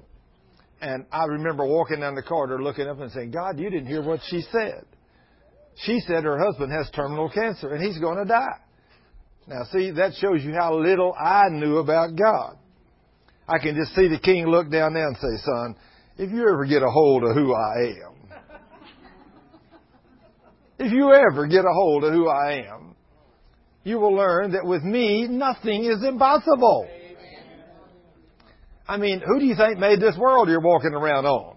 Who do you think made that moon you look at at night up there? Who do you think made that sun out there that's ninety-six million miles away? I did, He said. And if I made all that, I made that body too. I can heal it. All you got to do is believe it. But that's how little I knew about God. You know, I mean, I didn't know nothing. And here I was. It was only nineteen eighty-six. That's only been twenty years ago. I knew virtually nothing about God. Well, let me tell you, my dad always told me, he said, "Son," He, my dad had a third grade education, but he could do anything. I mean, he could fix anything, build anything, work on any kind of equipment. He said, "Son, it's not a disgrace to be dumb. It's just a disgrace to stay that way." And so I decided that Dad was right. And the only way I was going to gain knowledge was go to schools and learn things. You know, now I could have been a... Like I told my son, he went through high school. He didn't do real good in high school. He was kind of, you know, he loved football. You know, football was his thing. I know a lot of young boys have that problem. He was very good. In fact, his last year in high school, he was the M V P on the team. And whenever the coach gave him that honor at the end of the season, he said, "You know, if I got to have three or four yards for a touch for a first down, I always give the ball to Tim." He said, "There ain't no three big boys, ain't no three boys can stop him short of three or four yards. Even if he goes straight through that line, I can get three or four yards out of him every time because he's so strong." He said he was my most valuable player. Now, Tim wasn't lightning fast. He was fast. I remember one time he broke loose and he got around through that group and he's running down there. One of them linebackers coming across the field and Tim run about seventy yards. He was running as hard as he could run, but he got about five or ten yards from that goal line. That other guy caught him and tackled him. He said, "Dad, I was giving it everything I had," but he said, "I wish God had just made me a little faster." Every boy that plays football wants to be faster and stronger, you know it. But he worked out diligently to get as strong as he was. But still, you know, I don't care how strong you are or how good you are, you know, there's something can take you down out there if you're not careful. Now then, when this scripture says right here, "Is any sick among you?" Whenever the Lord told me to get Ed to he, uh, do this, when Ed finally called us, and I called those deacons that night, and I told them. Now, this is the first time I've ever done this in my life. And I called some men, and I told them to call men, and I said, "Show up down at Lakeland Baptist Church at the chapel." Now, the pastor was out of town. The administrator was out of town. So I couldn't get none of the staff, just a bunch of us guys. And so Sunday school teachers and deacons and so forth. And we showed up down there. And that morning I stopped and bought me a bottle of olive oil. I had it in a paper sack. You know, and I walked into the church, and Ed says, "What do you got in that sack?" I said, "A bottle of olive oil." He said, "Have you ever done this before?" I said, "Never." He said, "Oh, great. Here I am with stage four terminal cancer and a man with no experience with a bottle of olive oil from the grocery store. And you think I'm going to get healed?" Well, let me tell you, you know who the healer was? It was God, and He was there. And when we stood on this scripture, Ed Brock began to get well. Now, he didn't get well instantly, but Ed began to recover. And it took six months for Ed to get fully well. But he fought that battle, stood on the Word, and he got completely healed in six months. And that's been over twenty years ago, because it was in nineteen eighty-six. And Ed has never had cancer again to this day. And he's still alive. Never had cancer again. But it totally changed his life, too. Totally changed his life. Now, what kind of a promise is this if we're in the church and we've got a sin or whatever, and the sin brought sickness and disease upon us, even like unforgiveness? If we do what he says here in faith, what did God guarantee you he would do in those scriptures? Did he say he'd heal you? Why is it today that the church does not believe the Word of God? Why is it when you get sick? How many people in your church, when you get sick, you never dream of coming to the Lord? Never come to your pastor. You wake up one morning and you feel real bad, and maybe it's Wednesday morning, and you say, Pastor, I feel awful today. Uh, Wednesday night prayer meeting tonight that we're going to, could you get three or four of the deacons to anoint me with oil and pray over me so my sins can be forgiven and I can be healed? Do you know I know a young woman? I, I did know her. She has since died. But I knew a young woman that was a, on staff of a big Baptist church. And she came down with cancer. And she was at home wasting away. And she read that. She was reading the Word. And she come to that. And God quickened her spirit with it. She called her senior pastor and said, Pastor, you got to come over. I got to talk to you. And he came over and he, she said, I found something in the Word. I found where I can be healed. He said, what? She said, look at this. And she got this out and read it to him. He said, we don't do that in our Baptist church. That girl died. Had God provided a way for this girl to be healed? Of course He had. God always provides a way out for His children. He never says no to His promises. Isn't that amazing? He always provides these scriptures. And she found a scripture and then called her senior pastor and asked, said, would y'all do this for me? He said, no. All I got to say is, I sure hope that pastor repents of that sin. I would not want to be that pastor and stand before God someday and hear what He has to say. I called you to minister to my sheep, and you would not. You fed yourselves, and you got fat yourself, but you would not go out and heal the sick. You would not go out and cleanse the lepers. You would not go out and minister to the lost. I don't want to stand before God and have Him say that to me, do you? Ooh, you know what He might just say? Into outer darkness where there's weeping and gnashing of teeth. I don't want to hear that. Do you? Did you know something else God says in His Word that we don't believe? He said, if you know the truth and you go ahead and do it anyway, I will beat you with many stripes. He said, now those that do things that they don't know, they will be beaten with few stripes. That's right. This brother here, he's read that before, haven't you? So if you're a Christian and you haven't read the Word and you sin, you don't get by with it. He just says, I will beat you with few stripes. But He said, if you've read my Word and you know what I say and you do it anyway, I will beat you with many stripes. You reckon there's a consequence to sin? Absolutely. Do you want to be beaten with few stripes or many stripes? Hey, there's the right answer. I don't want to be beaten by no stripes. Now, is there a way not to be beaten with stripes? Obey the Lord. Read His Word. Worship Him and praise Him and thank Him every day. I mean, sing praises and bless His holy name. You know, He loves that. He ain't going to beat you with many stripes when you are obedient. Now, see, all of these things we're reading about, these are for people that are sick or afflicted. Isn't that amazing? Is any sick among you? Call for the elders. Let them anoint you with oil, and the prayer of faith shall save the sick. Now, he didn't say the prayer of unbelief. You get a bunch of deacons together, or a couple of pastors, and they're going to pray over you and say, "Oh, God, if it be your will." Now, Lord. I mean, well, Lord, please, if it be your will. You ever heard that kind of stuff? I went down to Bryan College Station many years ago to a Catholic church. I had prayed over a woman in Corpus Christi that had terminal cancer, that had a few days left to live. And I took my whole Saturday. Now, I got up at five o'clock in the morning, went out to D F W, got on an airplane, flew to Houston, changed plane, flew to Corpus, and got to Corpus at ten twenty. And a man picked me up I'd never seen before in my life, went to their apartment and taught that couple the Word of God for five solid hours, just those two people. It's like teaching a powerful healing school for five hours. And after five hours, I asked her, had she heard enough of God's Word to be healed? And that little Baptist woman, which was on her deathbed, looked over at me with fire in her eyes, and she said, "Yes, I repent of every sin. You come over and cast this devil of hell out of me, and I'm going to be healed right now in the name of Jesus." Well, see, the Word had got through to her. I went over. She repented of every sin.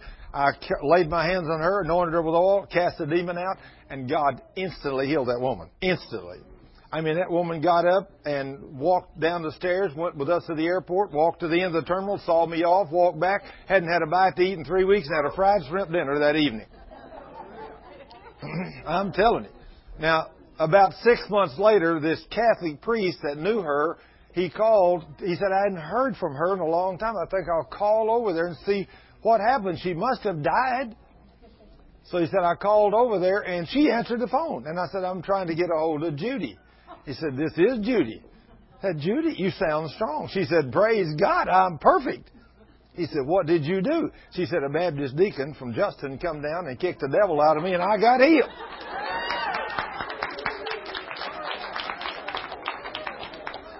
Then she said, he said, "I've got to have that guy's name and address." So he called me and wanted to know if I'd come down there and speak at his church, Catholic church. I said, "Sure, be happy to." So I went down there and I met with him and spoke in the church. And at the end of the day, he said, "You know, we do anoint people. We use that James five fourteen in this church." But said, "We have never seen a healing in this church. Never." But he said, "After today, I know why." I said, "Why?" He said, "I always, when I go to pray for somebody, oh, God, please, Lord, if it be your will." He said, "I never prayed in faith, not one time." But he said, "Today, I know what I've done wrong." He said, "Lord, I repent for not believing your word.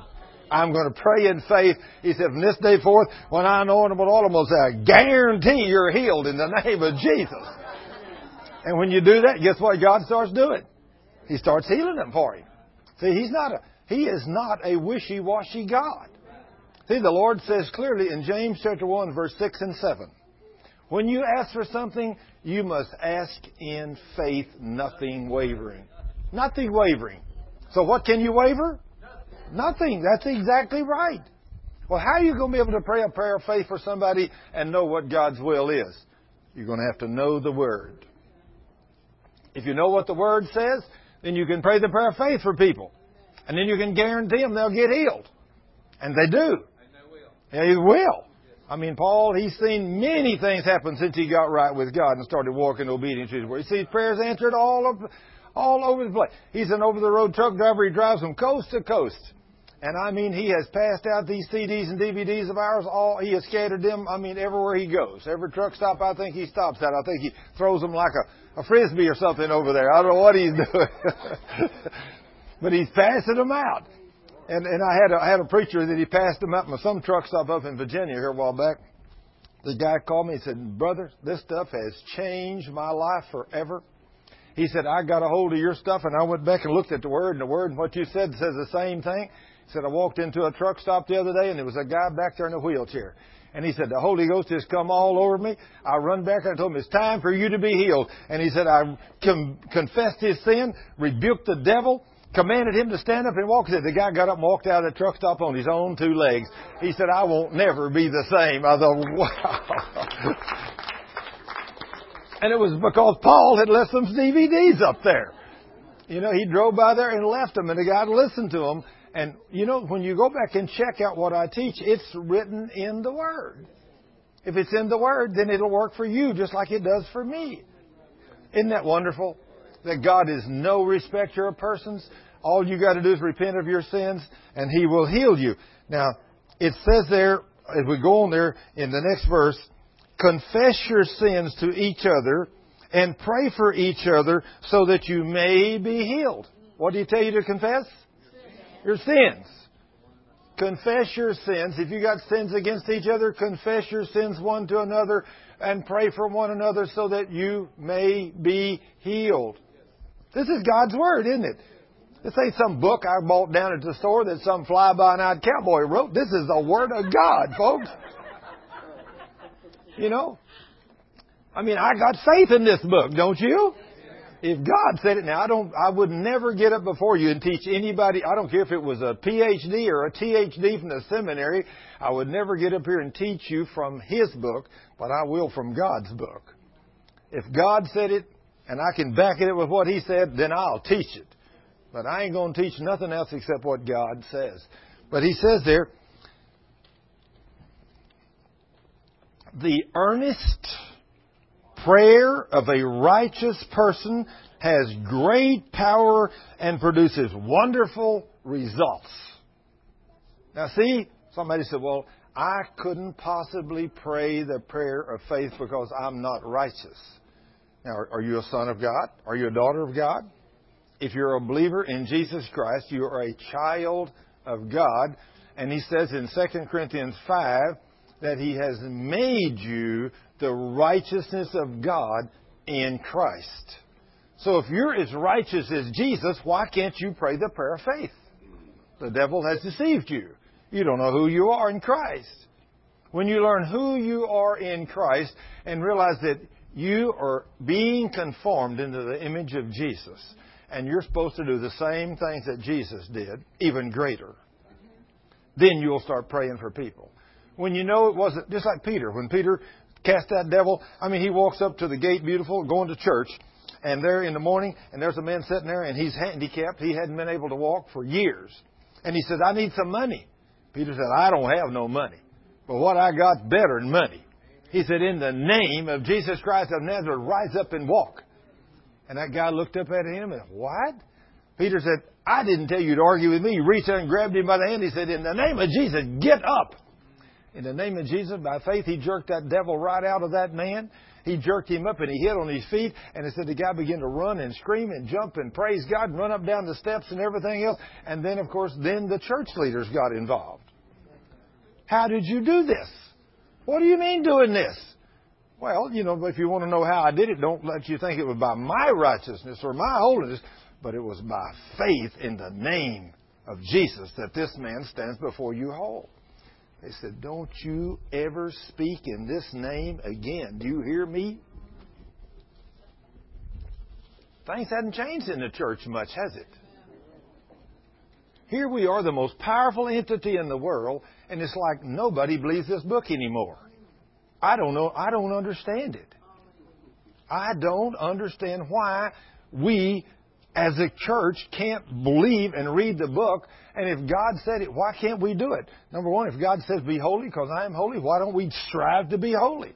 If God says don't have no sin in you, then why don't we strive to have no sin? Because if we'll do what He says, you won't be sick. You don't never have to be sick again. I mean, it really works. I mean, I have proved it works. I used to have all kinds of sickness and disease until I was over forty years of age. And then I got a hold of this. I started walking obedience to the Word. And I received Jesus as my healer, just like I did my Savior. And from then till now. And I'm fixing to be sixty-eight, praise God. And I have not had a sick day since I received Jesus as my healer. Not a sick day. I go every day, do anything I want to do. I don't even have to be concerned about being sick. You know, if I wake up in the morning and there's even a little sign of a runny nose or anything, I say, Lord, have I sinned somewhere? Did I do something wrong? Uh, did I say something I shouldn't have? Lord, if I did, I repent. I repent, Lord. Now then that I've repented, I'm clean and pure. You devil of hell, get out in the name of Jesus. You got to go. I got things to do today. You ain't keeping me down. You know, in Jesus' name, I'm gone. And I go and he goes. See? Jesus clearly told you in his word. Jesus told you in James four seven, you submit yourself to me. You know what it means to submit to God? Give it all. Give it all. That's exactly right. Give him all. When he says submit yourself to me, then he says when you can resist the devil and he'll flee from you. But there's people out there all over the place not submitting to God. They're doing their own thing, living in some kind of sin. I can only imagine a preacher down there in the church trying to cast a demon out and he's sleeping with the church secretary. I mean, that happens, folks. That's happening.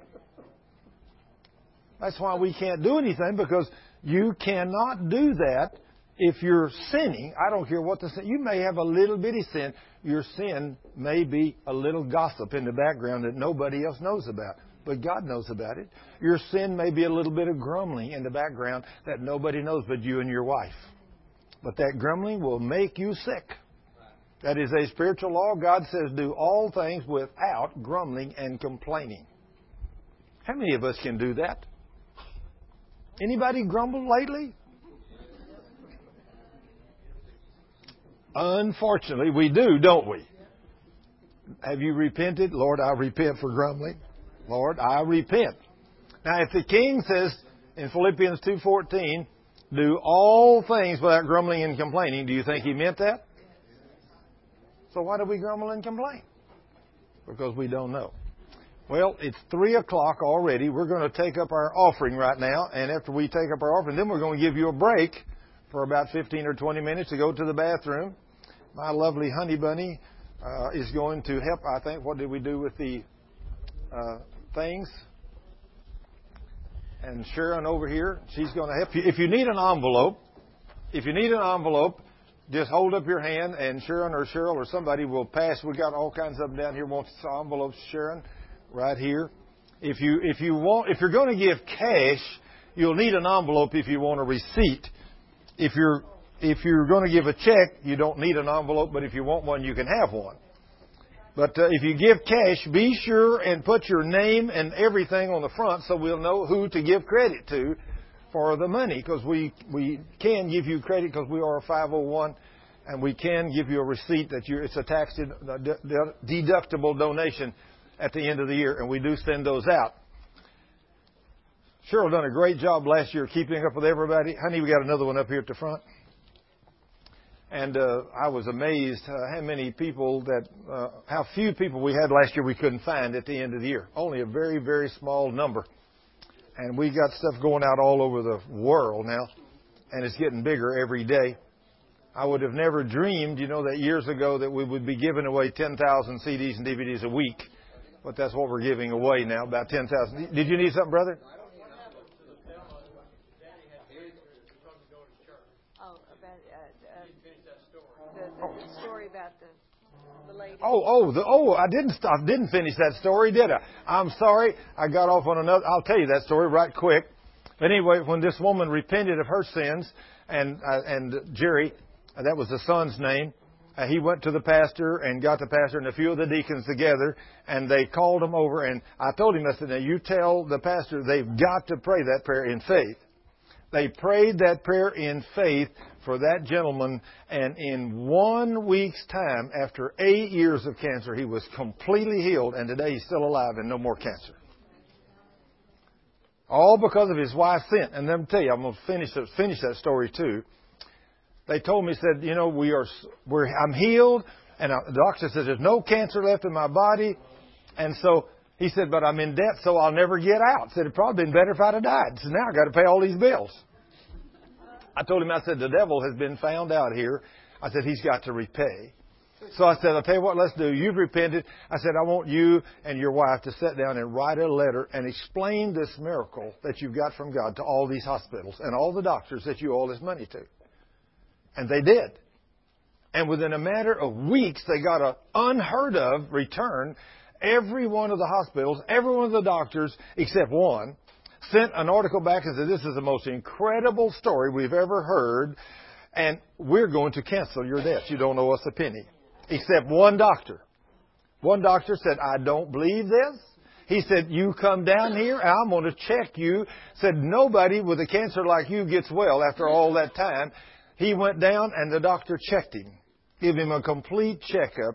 And he said, I've never seen anything like this in my life. He said, I'll tell you what, after seeing this and you're completely healed, I've never heard a story like you're sick because of your wife's sin. I never heard this. I never, never, never.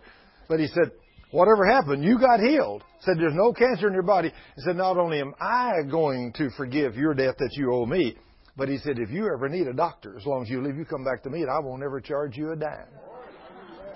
So, and that man is still alive today. He's still alive. Isn't God good? Now, what if he hadn't found out this promise? He would have been dead ten years ago. All because of whose sin? His wife's. Isn't that something? That's something. But mo- most people in the church do not understand that revelation in Matthew eighteen, twenty-one through thirty-five. When God says, if you don't forgive, I will send the torturers to you to torment you. They don't believe he'll do that. But let me tell you, he'll do it. And then he'll forgive you. Okay. I'll tell them that when we come back from break. Yeah. Father, in the name of Jesus, bless the people as they give to your ministry. Lord, we thank you and praise you. In Jesus' name, bless them as they give. In Jesus' name, amen. Steve and I were just talking about like the pastor that was in that big church. It wasn't even in a state. It was another state. Uh, that this pastor would not pray over this girl, this Baptist church, uh, and the girl died. That'll give you a way to pray. You need to make sure that you pray for revelation and wisdom that God will open the eyes of these men. Because these men, they need their eyes to be open to the Word of God. I mean, if God said it, you know. So anyway, by the way, whoever it was a while ago was asking if my wife was here. This is my wife right here. So for those of you that don't know who she is, yeah. This is my honey bunny right here, sitting right here on the front row. She is here with me today. Praise the King. And so I am grateful for this lovely uh, daughter that God gave me, his daughter. Uh, it's amazing how he puts his sons and his daughters together. You know, if you'll be obedient and serve him and do what he says, Uh, he will just bless your socks off. You know, he'll do great and wonderful things. So, especially since Cheryl and I, neither one was going to ever get married again. You know, she kept saying there's, there's not any good men left in the world. And so, I didn't think there was any good women left in the world. Oh, no, no, I'm just kidding. I know that there's some good ones. But uh, a lot of you ladies are great ladies. But... Uh, I guess I have to say I didn't want to have to cross-train another one. Oh, I know it. You're forgiven. You're forgiven. Or maybe she wouldn't have to go to cross-train another guy. See, so, oh, me. So anyway, we do have lots of fun together, I will have to say. We love the Lord.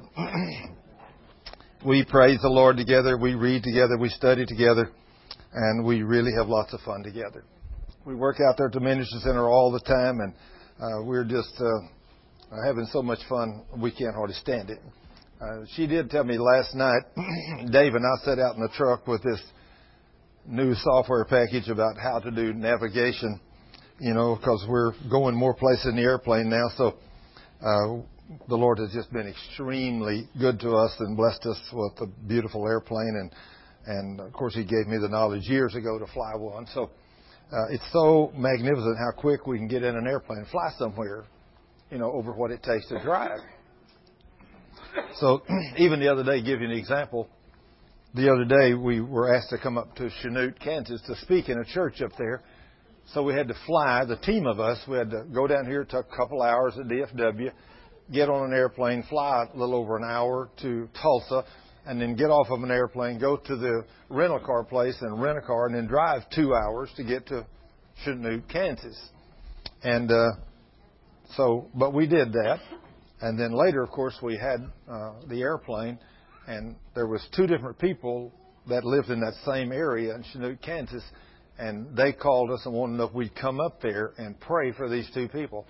So we just run out there, jumped in the airplane, and two hours we're at Chanute, Kansas, landed, the pastor picks us up, and in fifteen minutes we're in the church. We spend all afternoon with two different families and pray over them and run back out there, get on an airplane, and about thirty minutes after dark, we're landed over here at Terrell, and we did all that in one day. Now, you can't do that driving, but we did all that flying. So, and, and we did that in our small airplane. You know, the small airplane only flies about one hundred forty miles an hour. The bigger one flies about one hundred eighty to one hundred ninety miles an hour, and now the Lord's blessed us with another one that's even bigger than faster than that. It goes about two forty, you know, and it'll carry seven people, and we're supposed to take delivery of it Monday. The guy's going to be here Monday to bring us that beautiful airplane, and now we're going to have two twins. Isn't that amazing what God has done? And what really is amazing, just like I told the people before, I said, when God moved on my heart, He wanted me to get an airplane. I thought, Lord, I hadn't flown in thirty-six years. You know, I said, but I used to be an international airline pilot, so I know I can fly it. So I said, Lord, it takes a lot of money to buy an airplane. And you know what the Lord says? Do you think my arms got too short? I read that in the scripture where Moses, Moses was out there. See, Moses and I, we're, we're all human beings. And we were, Moses was out in the wilderness, and the people were grumbling and complaining. We're tired of this manna. We want some meat to eat. They're just grumbling and complaining. And so Moses goes to the Lord, and he said, Lord, these people want meat. He said, I know, I hear they're grumbling and complaining. And he said, I don't like it, but I'm going to send them meat. Moses said, when? He said, tomorrow. They'll have more meat than they can eat tomorrow. And Moses stops a minute, and he's, he's, he's seen God separate the Red Sea and everything else. But he backs off, and he says something like this. And the terms he used, this is the way it would be spoken today. God, there's not enough railroad tracks and railroad cars in the nation to bring enough food out here by tomorrow for this mass of people. He didn't use railroad cars, but that's the terminology he's using. And God says, Moses, do you think my arm's getting shorter? In other words, you don't think I can do this? Well, Moses didn't have any idea how God was going to do that. But the next day, it says millions of quail. Now, you got to think, there's a very small number of people out there in the desert. Only about the same number that's in the Dallas-Fort Worth metroplex. How would you like to feed the entire Dallas-Fort Worth metroplex tomorrow meat? You think you could haul them enough meat? You think you could get enough eighteen-wheelers together to bring enough meat to Dallas to feed all the millions, four million people? I couldn't. I can understand where Moses is coming from.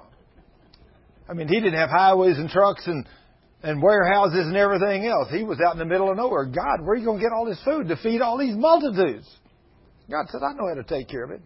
So the next day, the quail came through by the millions. And they captured them, knocked them out. God said, I'm not going to send them just meat for a day, not for a week, but I'm going to send them meat for a month. And so quails just went everywhere. And the people were getting them, catching them right in the air, killing them, cooking them, and eating them. And it said, although they, he gave them their request, He sent a wasting disease with it to destroy them because of their grumbling and complaining. You don't want to make the king angry, do you?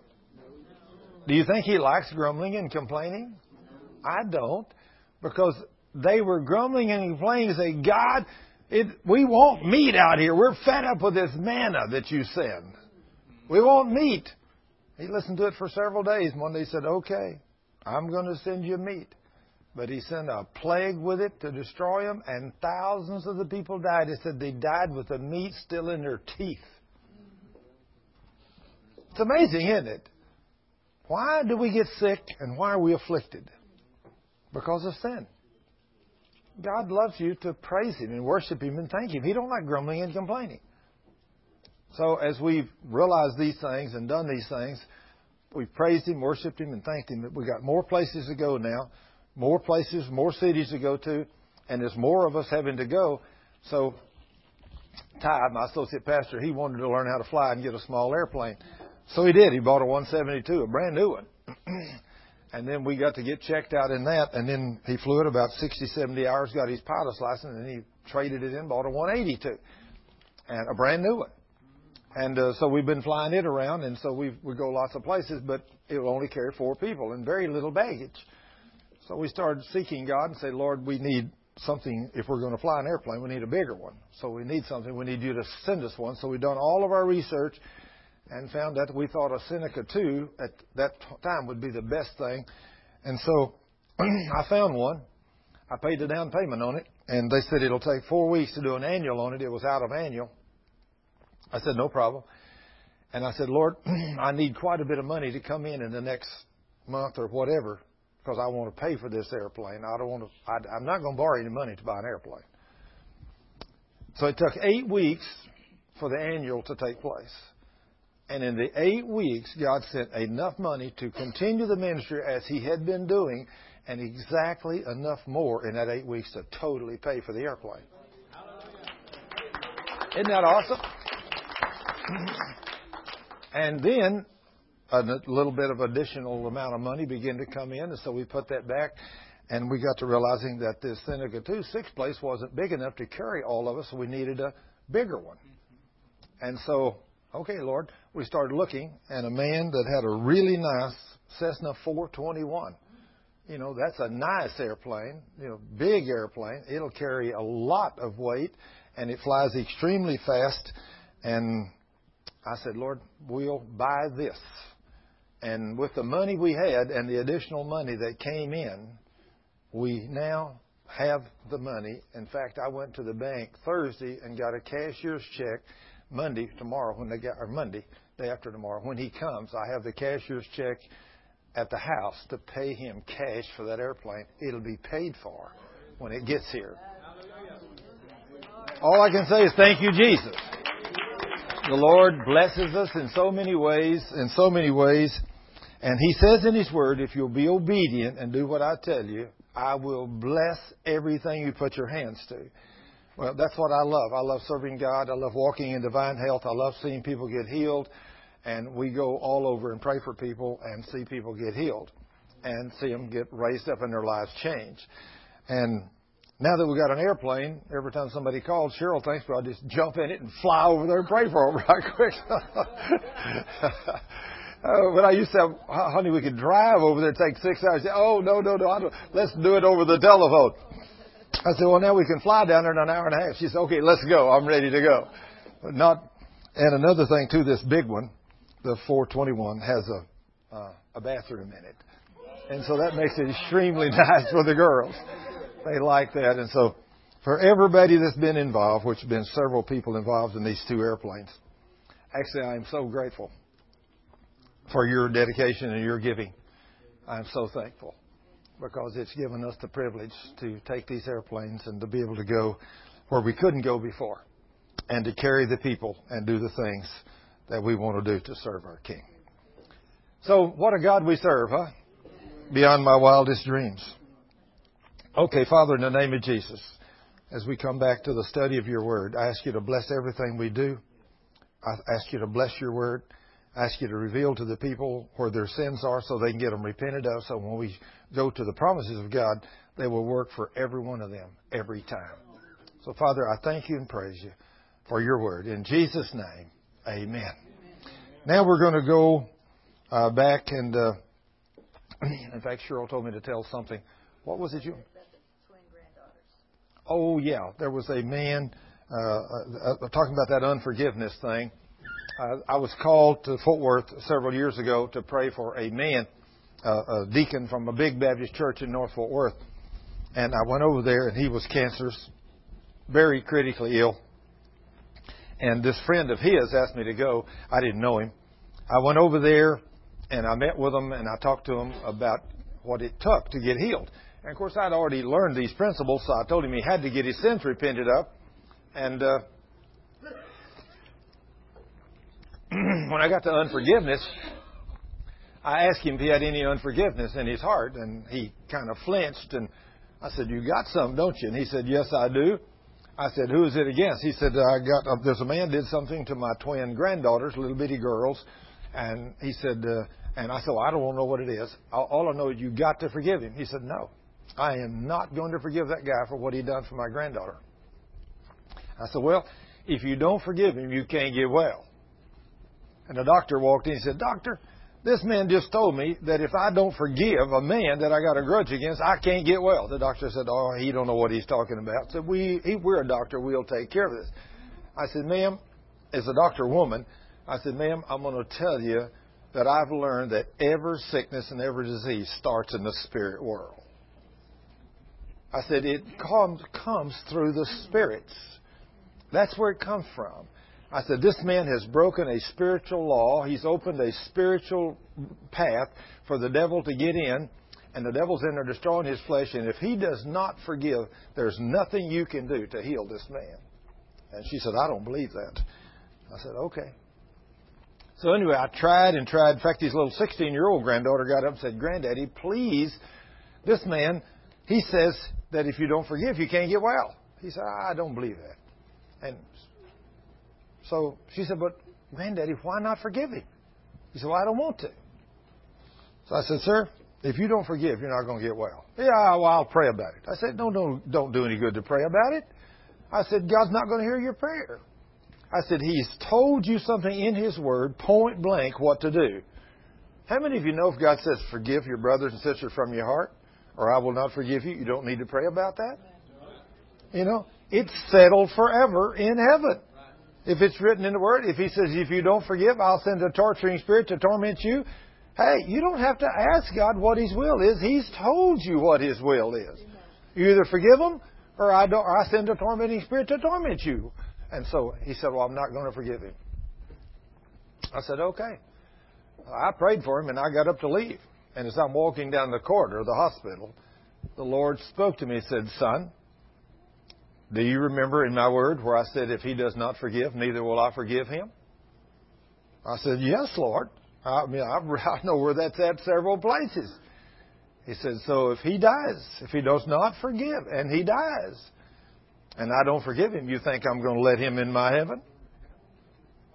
I said, Lord, he's a Baptist deacon. He's washed in the blood. He said, don't make any difference. If he don't forgive and I don't forgive him, I cannot let him in heaven if he does not forgive. He dies in that unforgiveness. He goes to hell. I thought, Lord, this is a little too powerful. I wouldn't touch that with a ten-foot pole for years.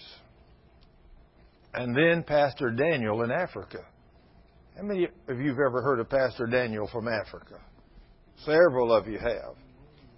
Pastor Daniel was a pastor of a church down there in Africa. Now, Ty Davenport, the man that's my associate pastor, which they got a family reunion today, and his mother's eightieth birthday, so he's not here today. But him and his wife, or him and his group, a group that he goes to Africa with, they've been down there since this event three times, and they've talked to Pastor Daniel every time they've went. So they know him personally. But a few years ago, Pastor Daniel, which is the pastor of a church, got into an unforgiveness with his wife one morning. He wanted her to do something, and she wouldn't do it. He got so mad at her that he even called her a fool. And on the way to church, he said, I'll get even with this woman if it's the last thing I ever do. See, he didn't know the promises of God, and he's a preacher. Well, that opened the door to a demon, and he was driving a very nice car that has a very good dual brake system on it, but the entire brake system failed on that car that day, and he ran into a concrete embankment and drove the steering column through his chest, and he was instantly dead. The angel came and picked him up and took him to heaven and showed him, said, this is where you were going to be. He said, what do you mean is where I was going to be? He said, until this morning, when you got into the unforgiveness with your wife, you opened the door to the devil through your sin, and he was allowed to kill you this morning, and said, now then, the Lord told me to bring you here and show you heaven so you get a glimpse of it before I take you to hell. And Pastor Daniel went to hell. And he stayed there almost three days. But the woman on earth, she would not give up. she would not let them bury her husband. She said, I've read in the Word where the Word says women, wives, have received their husbands from the dead by faith. All I got to say is that pastor, he better be grateful he had a great woman. That woman would not let them bury him. In fact, she, I mean, everybody thought she was crazy when she said, God's going to raise him from the dead. Yeah, sure he is. Chest tore all to pieces. You know, he's dead. He's already been embalmed and everything. And God's going to raise him from the dead. Yes. Well, they wouldn't, she wouldn't let them bury him. Finally, about three days later, Reinhard Bonnke was going to be speaking at a great big church, dedicating it down there somewhere. It wasn't too far away. And she had him put him in a hearse and drive him down there.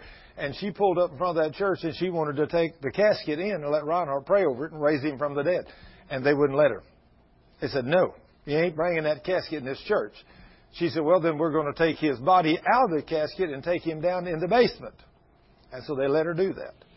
They come in a side door. They put his hard, stiff body, which had been dead three days, on a table down underneath the platform where Reinhard was preaching. But he didn't even know he was there. But when Reinhard Bonnke started praying for the sick, God started raising this man from the dead. Amen. And God, I mean, several of the men, they went and got a camera. They they videoed this thing, everything. I've got a copy of the video, everything. I've seen this. But the pastors that were all down there, they started caressing. He's hard as a rock, of course. So they started rubbing his arms and everything. And everything. We'll help God. God didn't need no help, you know, but they thought he did. You know, it's amazing how we always think God needs a little help. But he didn't need no help. He knew what he was doing.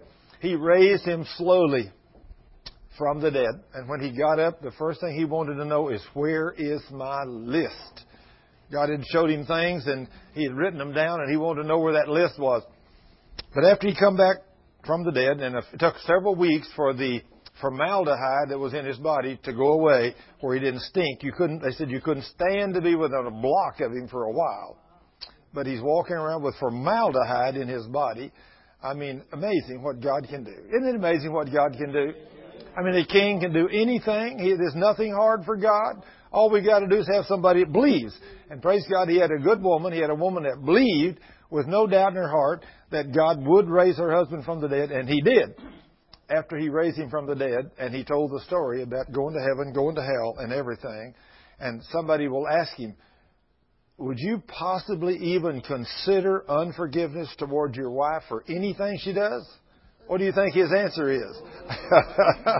He learned his lesson well. Very well. That ought to be a great lesson for some of the rest of us. Unforgiveness, forget this nonsense. You know, I, what you did to me ain't worth going to hell for, is it? No. So you don't do it. So now then, I know when God spoke to me that and told me that, I couldn't fathom that. But now after visiting Ty and his group, visiting with Pastor Daniel three times. In fact, the one man that goes with Ty, he goes over there every time and sits down and talks with him for hours. He still finds it so hard to believe this, this guy really was dead for three days. But it's very well documented. I mean, it's every, the, the Lord, when he healed him, he took away all the scars. In fact, that Muslim undertaker that embalmed him. And whenever he came back from the dead, he said, you know who this guy is? He said, well, he looks like a guy that I embalmed a few days ago. But he says he couldn't be. He said, but he said, I am the same guy. He said, no, no, no, no. He opened his chest up and said, your chest was tore all to pieces where that stern wheel went through your chest. He opened his shirt and he said, see there, there's not a scar. He said, but I tell you, I am the man. He said, I tell you what, let me see your right leg. So he pulls up his leg, britches leg and looks, and there's about a three or four inch slice in his leg, and the scar is still there. He said, what do you want to see that for? He said, that's where I cut your leg open to embalm you. He said, you are the man. Now, why do you think God didn't take away all the scars? He left that one to prove that that Muslim, that he raised this man from the dead. Do you know that in the next six months in Reinhard Bonnke's ministry, because of that testimony, of course, the first, that hit every magazine in Africa, every newspaper in Africa. I mean, it went through the African continent like a wildfire. And in the next six months, in Reinhard Bonnke's ministry, they had nine point six million written conversions of faith to accept Jesus as Lord and Savior. nine point six million. Now, that's a lot of people, isn't it? But that's only the ones that wrote it. I wonder how many more of them says, when somebody, one of them told them about this, they say, I want to make this Jesus Lord of my life too. Yeah. There is no telling how many, only God knows the total record of how many people He brought to Himself through that awesome miracle because of that one woman. That one woman stood in faith. She had an impact on the world that's beyond most of us dreams. What kind of an impact can you and I have on the world? Hey, it's unlimited. There's no telling what you can do for Jesus.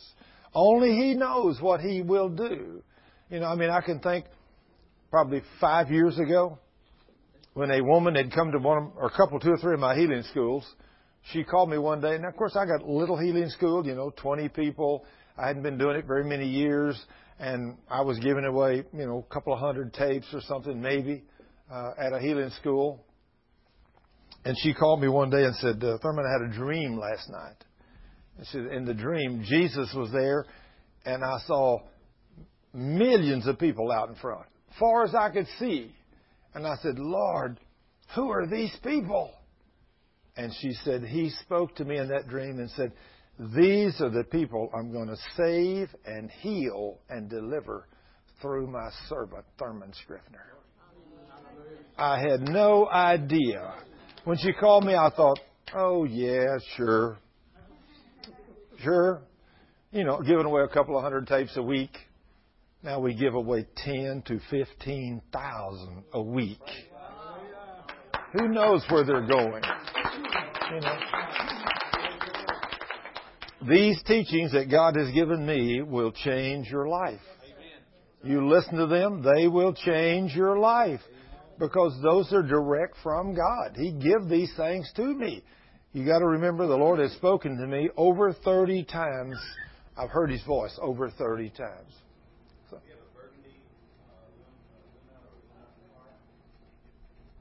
Need to move it, I guess. Okay. Praise the Lord. Okay, now then, who knows what God can use you for? All you got to do is make yourself available. All you got to do is make yourself available. And I would have never dreamed, you know, back in those days, a little Baptist Sunday school teacher with ten people in a class, the day would come when I'd be passing out ten thousand C Ds and D V Ds a week. I had no idea. But God knew what He was doing, and He still knows what He's doing, and I'm just grateful to get in on the bottom floor. And I will have to say that all of us need to be out there doing something great for Jesus this week. He's your Lord. He's your God. He wants you to produce fruit. And He says, if you produce fruit, He said, I'll bless you. He said, if you don't produce any fruit, He says, I'll cut you off and bring you home. You know, now, anybody ready to die and go home today? No, no, me neither. You know, most people don't believe He'll do that either, but He'll do that too. It's written in the Word, in John fifteen two. He said, I am the vine, you are the branches, and every branch in me that produces no fruit for my kingdom, I cut you off. So if you want to live a long time, you better produce fruit for the kingdom of God. Wow. Okay, now then let's go to the uh, Exodus chapter twenty. And let's look at these commandments. We talked about one of the worst things that brings cancer on you that I know about, and that was unforgiveness. And the next one is this one. And it's the number one commandment in the ten. I am the Lord your God who rescued you from slavery in Egypt. Do not worship any other gods beside me. Do not worship any other gods beside me. Do not make idols of any kind, whether in the shape of birds or animals or fish. You must never worship or bow down to them, for I, the Lord your God, am a jealous God, and who will not share your affections with any other god. I do not leave unpunished the sins of those who hate me, but I punish the children for the sins of their parents to the third and the fourth generation.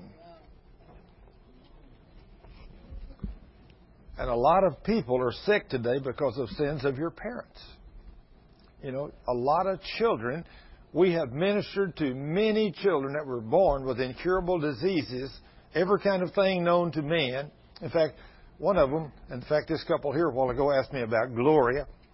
Gloria came to this ministry several years ago. She was already an ordained minister, but she didn't have this together. And when she heard me on the radio, she just got on fire. She came to me and she said, when I heard you on the radio, I said, this man's got what I want. And so she came out here and we taught her the Word for two or three years. And then she went to work for us in the ministry. She worked for us for about a year as one of our prayer warriors, one of the greatest women of faith you'll ever meet. Now, I've had several great women of faith work for us in the in the ministry, some great ones. But Gloria was one of those. She was a great one. She could pray the prayer of faith for you and everything.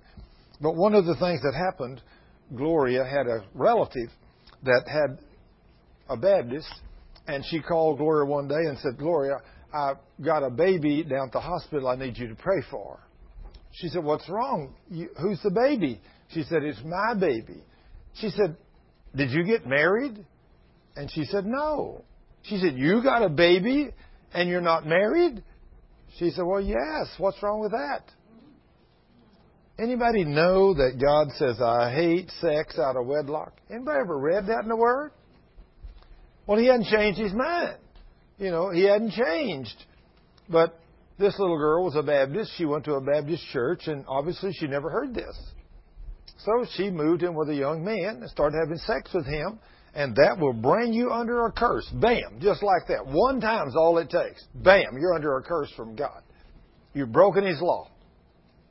Well, this little girl didn't know this, so she got pregnant, and she had a little girl, and the little girl had some complications, and so they couldn't bring her home. And only just a few days after she was born, the doctor told her, said, you might as well say goodbye to your little girl.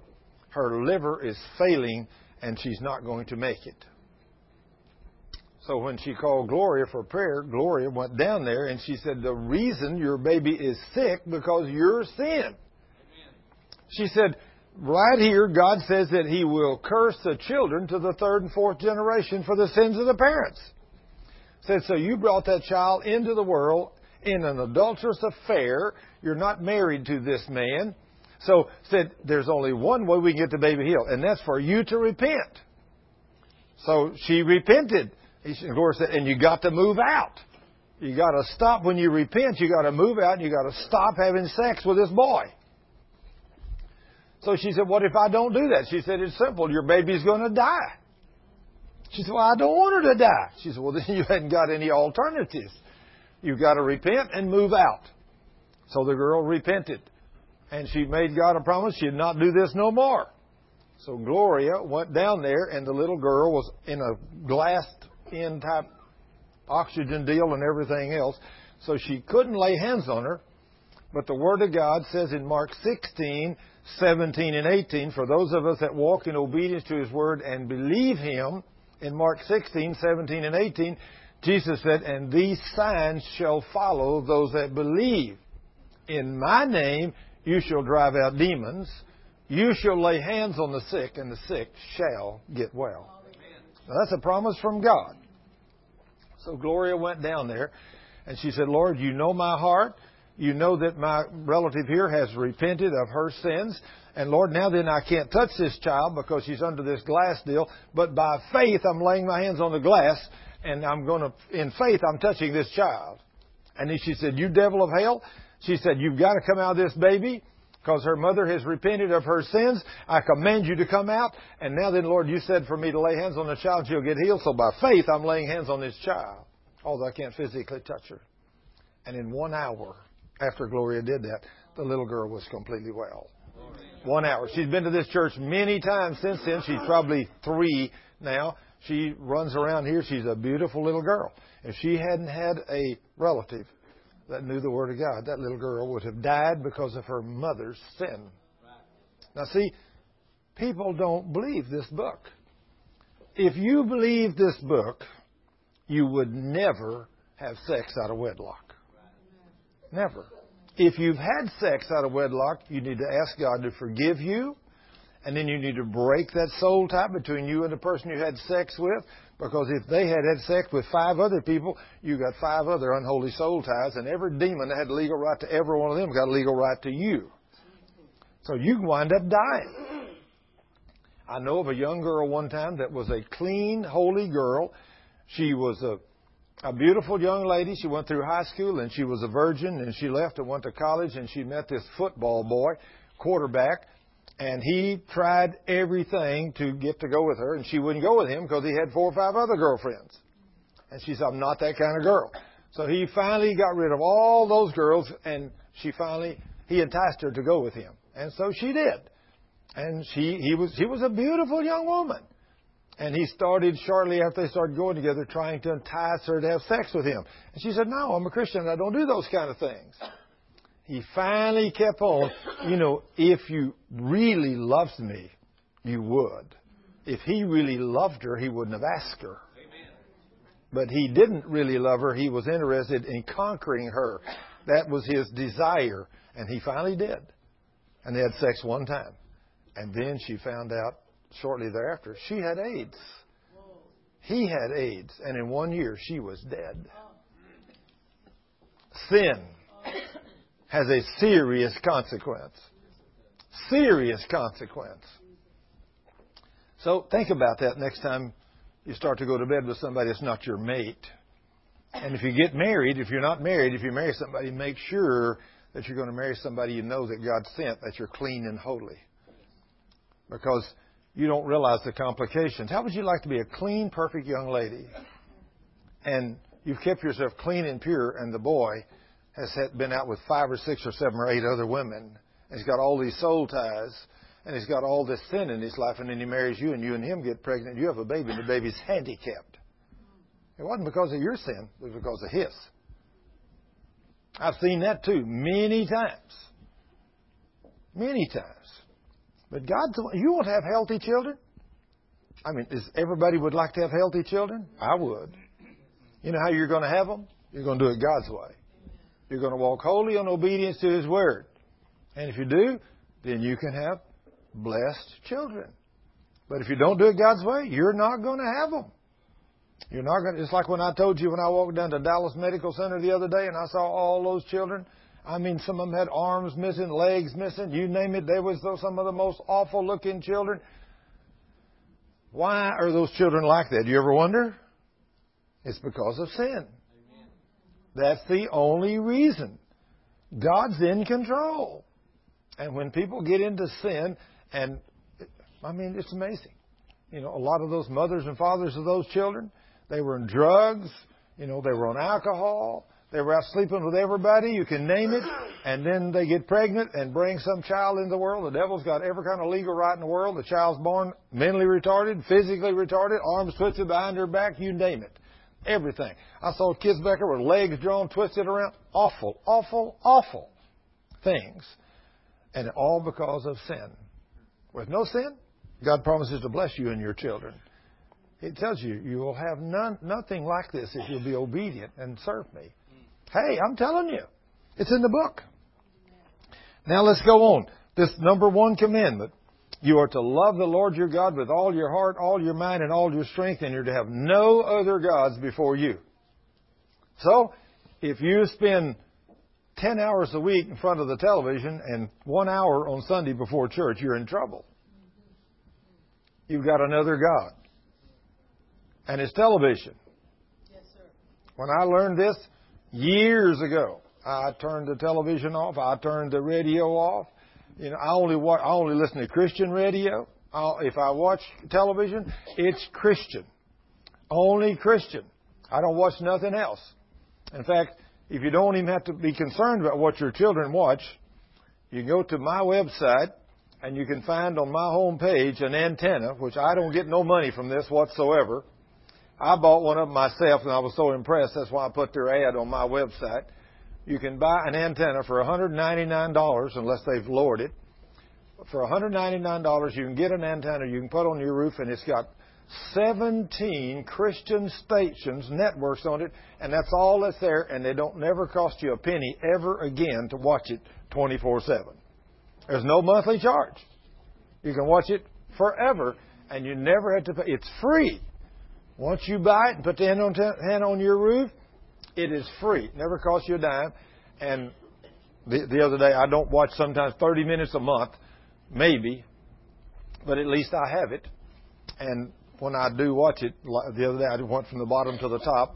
When I first got it, there was nine Christian networks on it. Now there's seventeen. But they're all Christian. There's nothing else.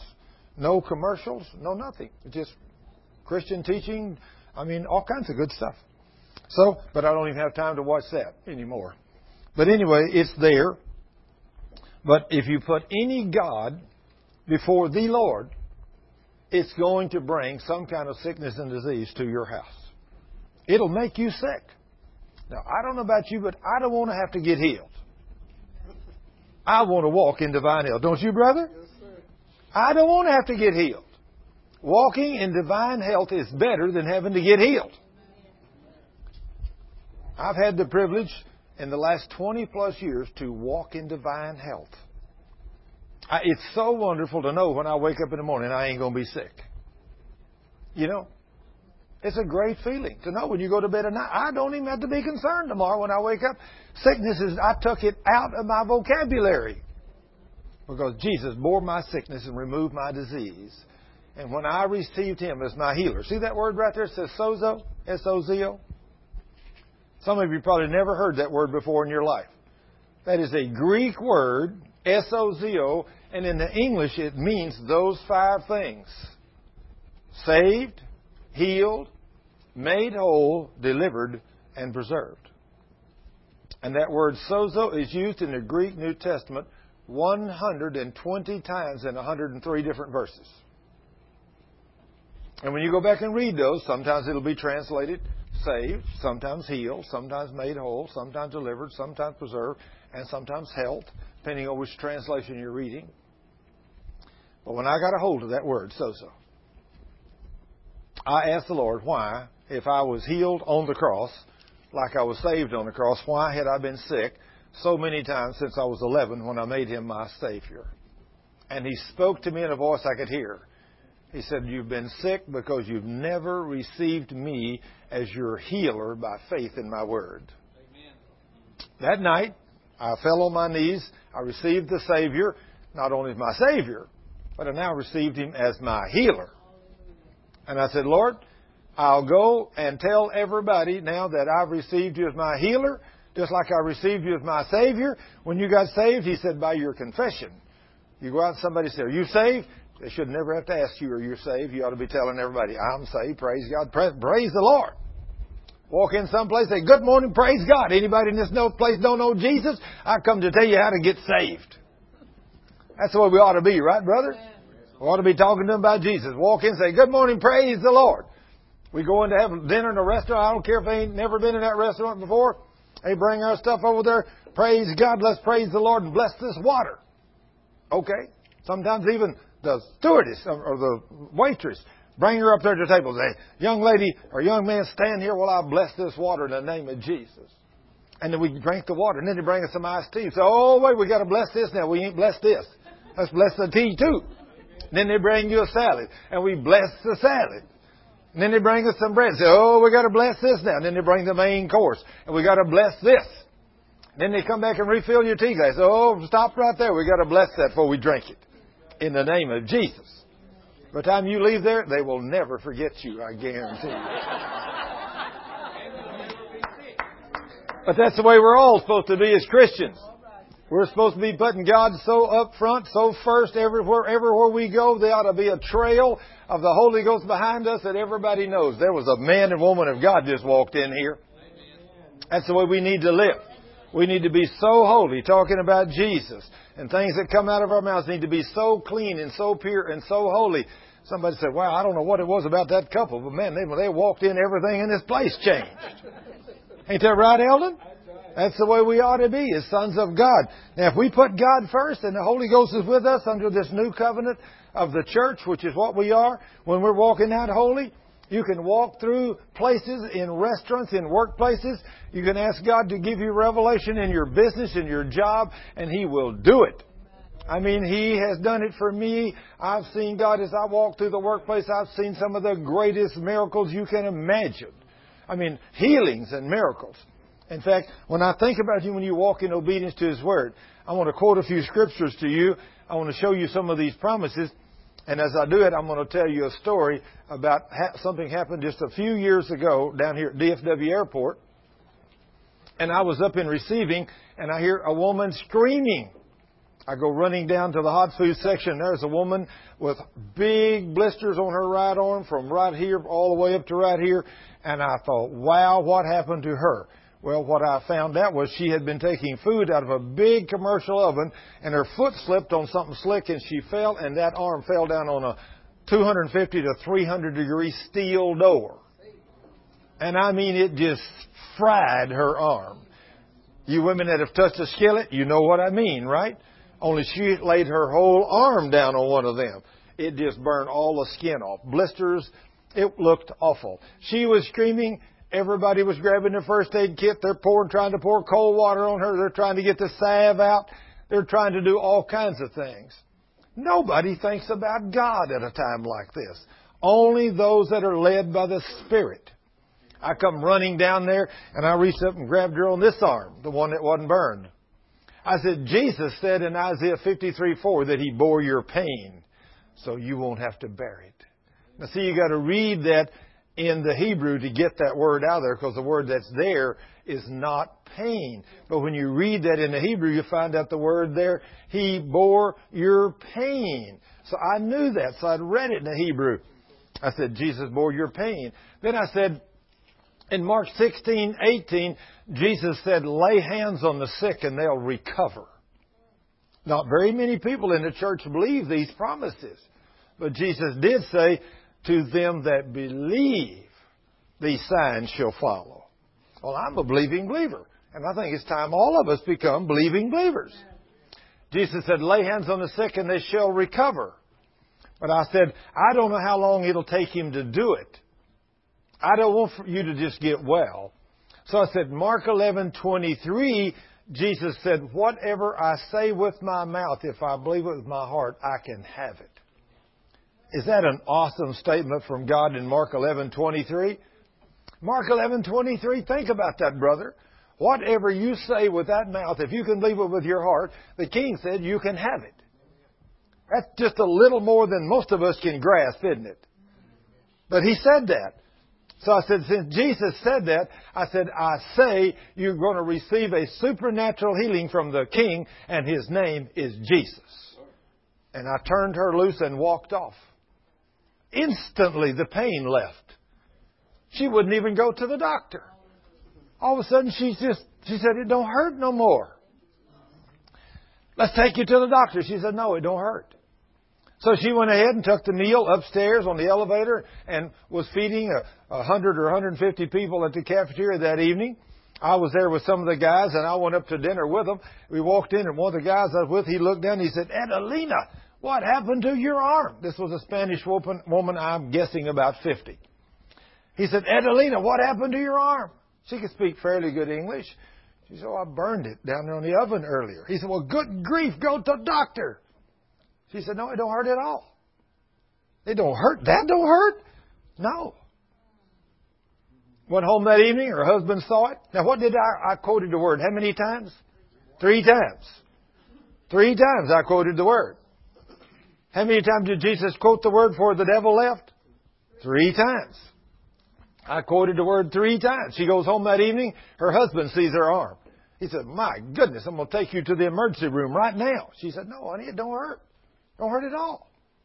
She said, I'm tired. I just want to go to bed. She said, if it's bothering me in the morning, we'll go in the morning. Now, the next morning, when Edelina woke up and turned over and looked at her arm, there was not a mark on her arm. Beautiful, totally, completely normal. Now, who showed up, do you think, maybe? Jesus. Who could, who, who? Jesus. The King. That's absolutely right. I mean, that afternoon when she come back to her shift, little Melanie, one of the little cooks, she saw her come in. She said, Edelina, how's your arm? She held her arm up, and when she looked across the inside of her arm, she screamed. She said, another answer to Thurman's prayers. Now, it's a shame it's got to be an answer to Thurman's prayer. Why isn't it an answer to your prayers? See, every one of us have that same power in us to get those kind of things done. Amen. I mean, when somebody says, Jesus don't do miracles no more. Well, let me tell you, you got to me too late. The King does all kinds of miracles.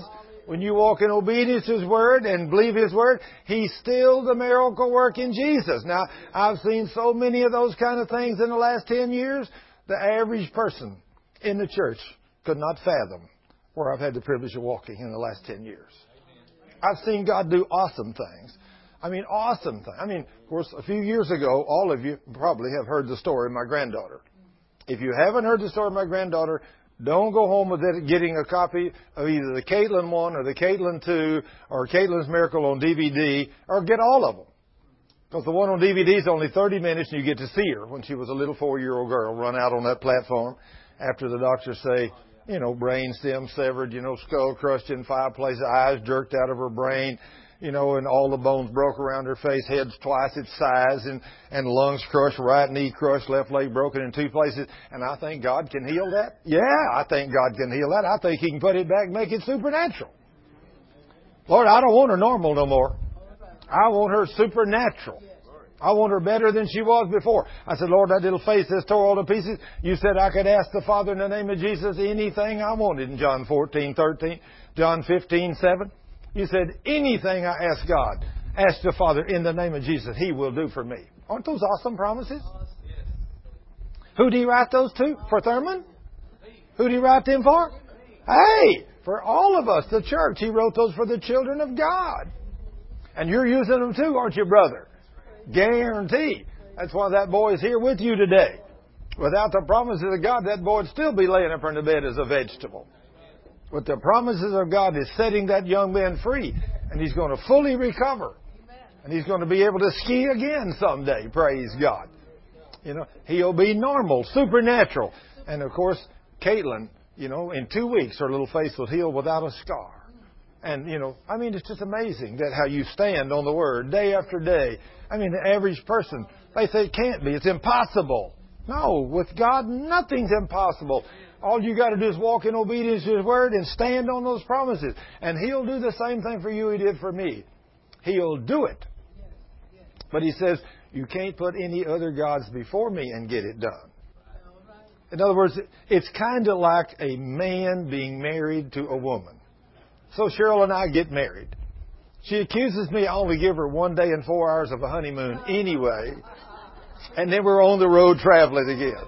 She said, we got married on Sunday, got one day and four hours, and we're on the road. You know, what a guy. But at least I took her with me, see. What if I'd have given her one day and four hours and said, okay, honey, I'm on the road now. I've got to leave you at home this week. Hey, we just got married Sunday, and you're going to give me one day and four hours, and you're on the road again? I want to go with you. Nope, you can't go with me. I've got to go out there because I might have another girlfriend out there, and I can't see them if you're with me. How do you think that would go over, huh? I don't think that would fly. Do you? No, no, I don't think that would fly. Not at, none of you girls are willing. In fact, I was uh, talking up in uh, Sherman here a while back to a group, and I said, you know, it's kind of like a man and a woman being married, putting God first. I said, you know, you got to give Him twenty-four seven, like you got to give your mate twenty-four seven. And I looked back there to a couple, and I said, you two married? And they said, yeah. I said, how long have you been married? twenty years. I said, okay. I said, your husband comes home to you every night? Yeah. I said, so okay, so this year, after twenty years, he decides that he only going to take one night, and he's going to spend it with another woman. She said, he's going to need a doctor. I said, but twenty years he come home to you every day, and he's just going to give one day. She said, he better not. Now, see, that's kind of the way this jealous God we serve. Now, all of you understand what I mean when you, if you're married, you do not want to share your mate with no one. You don't even want your mate to go out and have dinner with somebody else by themselves. If nothing else happens. It would offend me if my wife went out to dinner with another man and all she did is have dinner with him. It would offend me. Wouldn't it you? Sure it would. You know, you just, I mean, if I'm there, it's not a big deal. So some other guy comes, he sits down and has dinner with, not a problem. But if some guy calls Cheryl and says, hey, Cheryl, I'd like to take you to dinner tonight. Well, how about Thurman? No, I don't want him to go. I want you to go with me. Okay, she said, we'll go. Forget it. Oh, it don't work either way. Well, see, God is just as jealous as we are. You know, He does not want to share us with anyone else. He wants us to spend time with Him. When we're with our mates, He wants us to pray and talk to Him and thank Him. You know, Cheryl and I go to bed. We laid up, put my arm around her. I said, Lord, I want to thank You for this beautiful mate that You brought me. I want to tell You how much I love her. I want to tell You how grateful I am for her. See, now we're putting God, mixing Him in with everything we're doing. Everything. I mean, everything. We get up in the morning. We start to have breakfast together. We don't talk about something. We talk about this with God. Lord, thank You for this beautiful food. Thank You for this house that You've given us to live in. Thank You for everything, Lord. We praise You and thank You for everything. And when you put God first in everything, what does He do for you? Whatever you ask Him for. Now then, He says, don't break My commandments. Well, we've come to realize that in the church, lots of people that think they're putting God first, they're not. They're not. In fact, I will tell you a story right here. I tell it in Ty's presence. I've told it several times. Ty, my associate pastor, he is a graduate of A and M. You know, he's a doctor.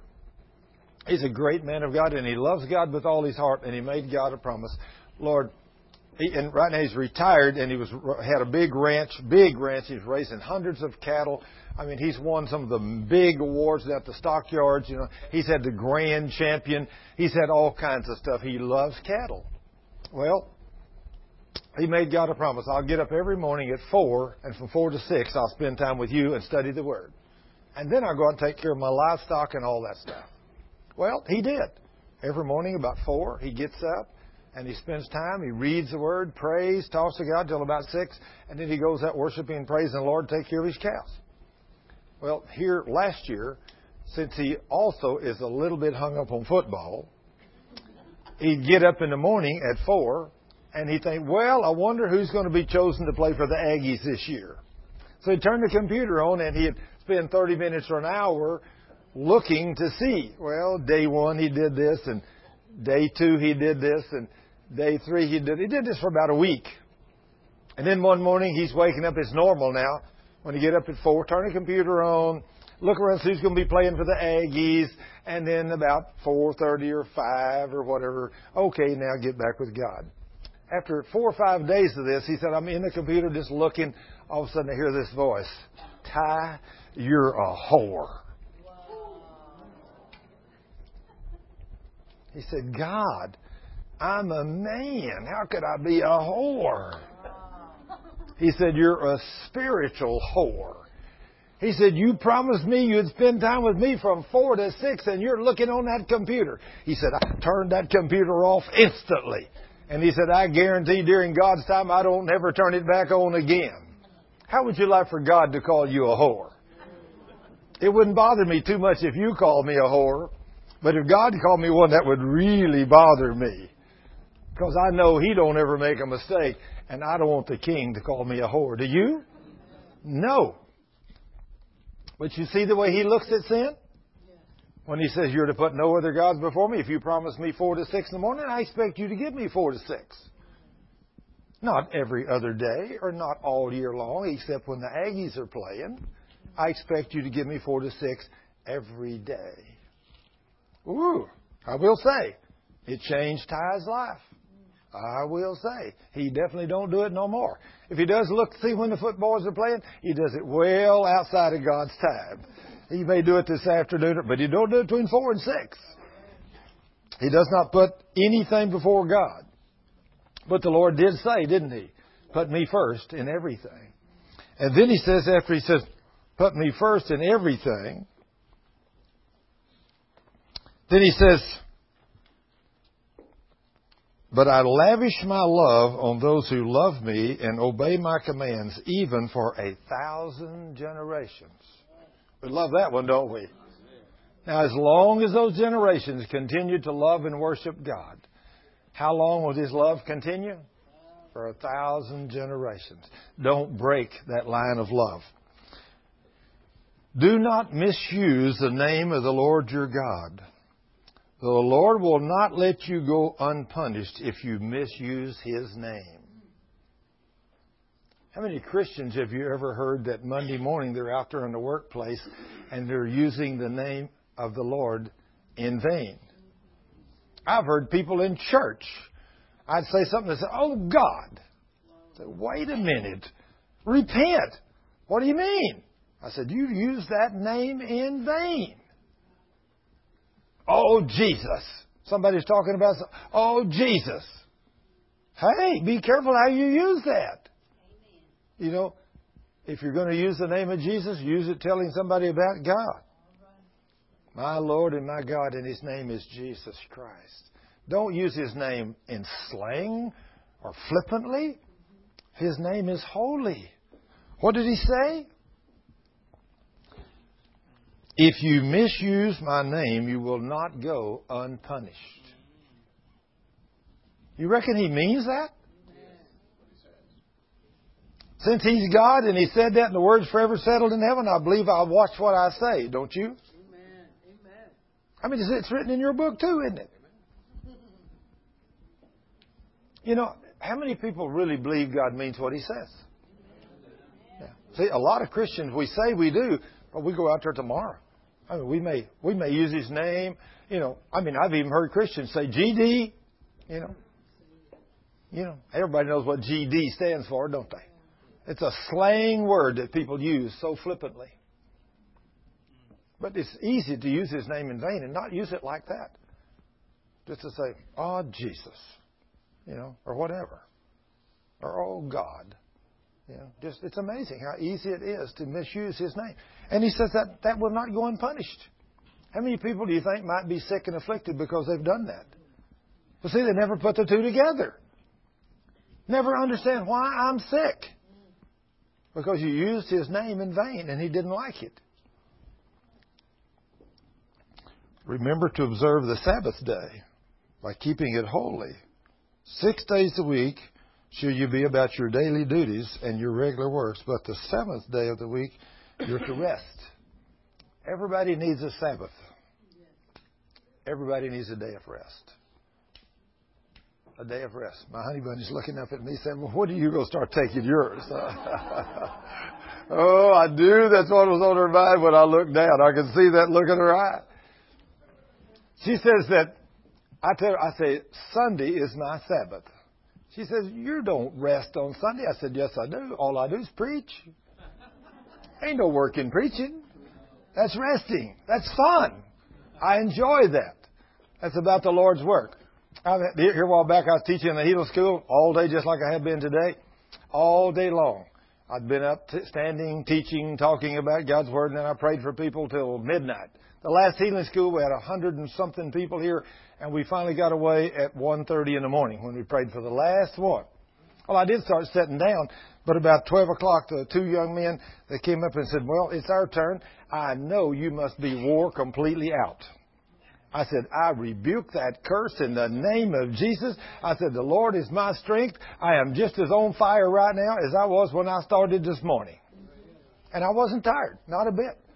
I mean, when you teach God's Word, He puts an anointing upon you, and you don't get tired. Now, if you get up here and get tired of teaching God's Word, or you get up here, and in fact, I, here a while back, a lady came and said, "I tried to get my pastor to come to your healing school." And he said, "Well, how, what time does it start?" She said, one o'clock on Saturday. He said, "What time is it over?" She said, "Oh, I don't know, five or six. He said, "What? What is he doing all that time?" She said, "Well, he teaches God's Word." "He teaches the whole time?" She said, "Nobody could listen to God. Nobody could listen to the Word of God more than an hour." She said, "You can, this guy." So, I don't know. It's God's anointing that does it. It ain't me. I mean, after all, Paul used to preach all night long. You know, all night long. So, if Paul could preach all night, surely I can preach three or four hours. Isn't that right? It's not a big deal. It's just God. But we, a lot of people are sick because they don't keep the Lord's uh, rules. But the seventh day is a day of rest, dedicated to the Lord your God. On that day, no one in your household may do any kind of work. So, usually, if on Sunday, we wake up on Sunday, and we usually fast on Sunday. Hardly ever do we eat anything. We come to church on Sunday, preach the Word, and then on the way home sometimes we'll stop and have a little bite to eat, and then we'll go home, and usually around eleven or twelve I'll start reading emails and all that stuff. Maybe I cut just a little bit short, my twenty-four, but I guess if I took it all the way back to the day before, I really had a full twenty-four hours of rest. All I did was come to church and preach a couple hours and pray for people a couple hours and see God do a few miracles, and that's my Sabbath, and I enjoy it. And I mean, it's it's it's so satisfying and so restful to be about God's business. It's not tiring to me at all. You know, it's just not tiring. So I love what I do. I love serving God. Don't you love serving God? I love serving the King. It shouldn't be drudgery. If what you're, if Jesus is a drag to you, you don't know the same Jesus I know. You don't know the same Jesus. I mean, Jesus is not a drag. He is fun. His Word is fun. When you read it and study it and you learn what He says and start doing what He says, man, I mean, just think. When you start doing what He says, you need some help. You're at work. You're trying to do something, whatever you're trying to do. Like me, I used to build and design equipment, things, and or I'd need a contractor or something, and I'd say, Lord, I got to have this guy or these people or whatever. You got to show me how to do this, and bam, He'd show me, give me an open vision or something, how to build or design something. And it's amazing what God can do. All you got to do is ask. You know, He's a mighty God, but that's what He come to give you, abundant life. You know, to help you, to answer you, if you just be obedient and serve Him. He does say in His Word, if you'll be obedient and serve Me, He said, you can ask Me for anything and I will do it for you. Doesn't He, ma'am? Anything makes you the promise. Ask anything in My name and I will do it for you. I mean, the New Testament is full of awesome promises. But it's like we don't believe Him. I mean, it's full. But we don't believe these promises. Now, it's a shame. Then He says here, then He says, uh, we go down to the next one.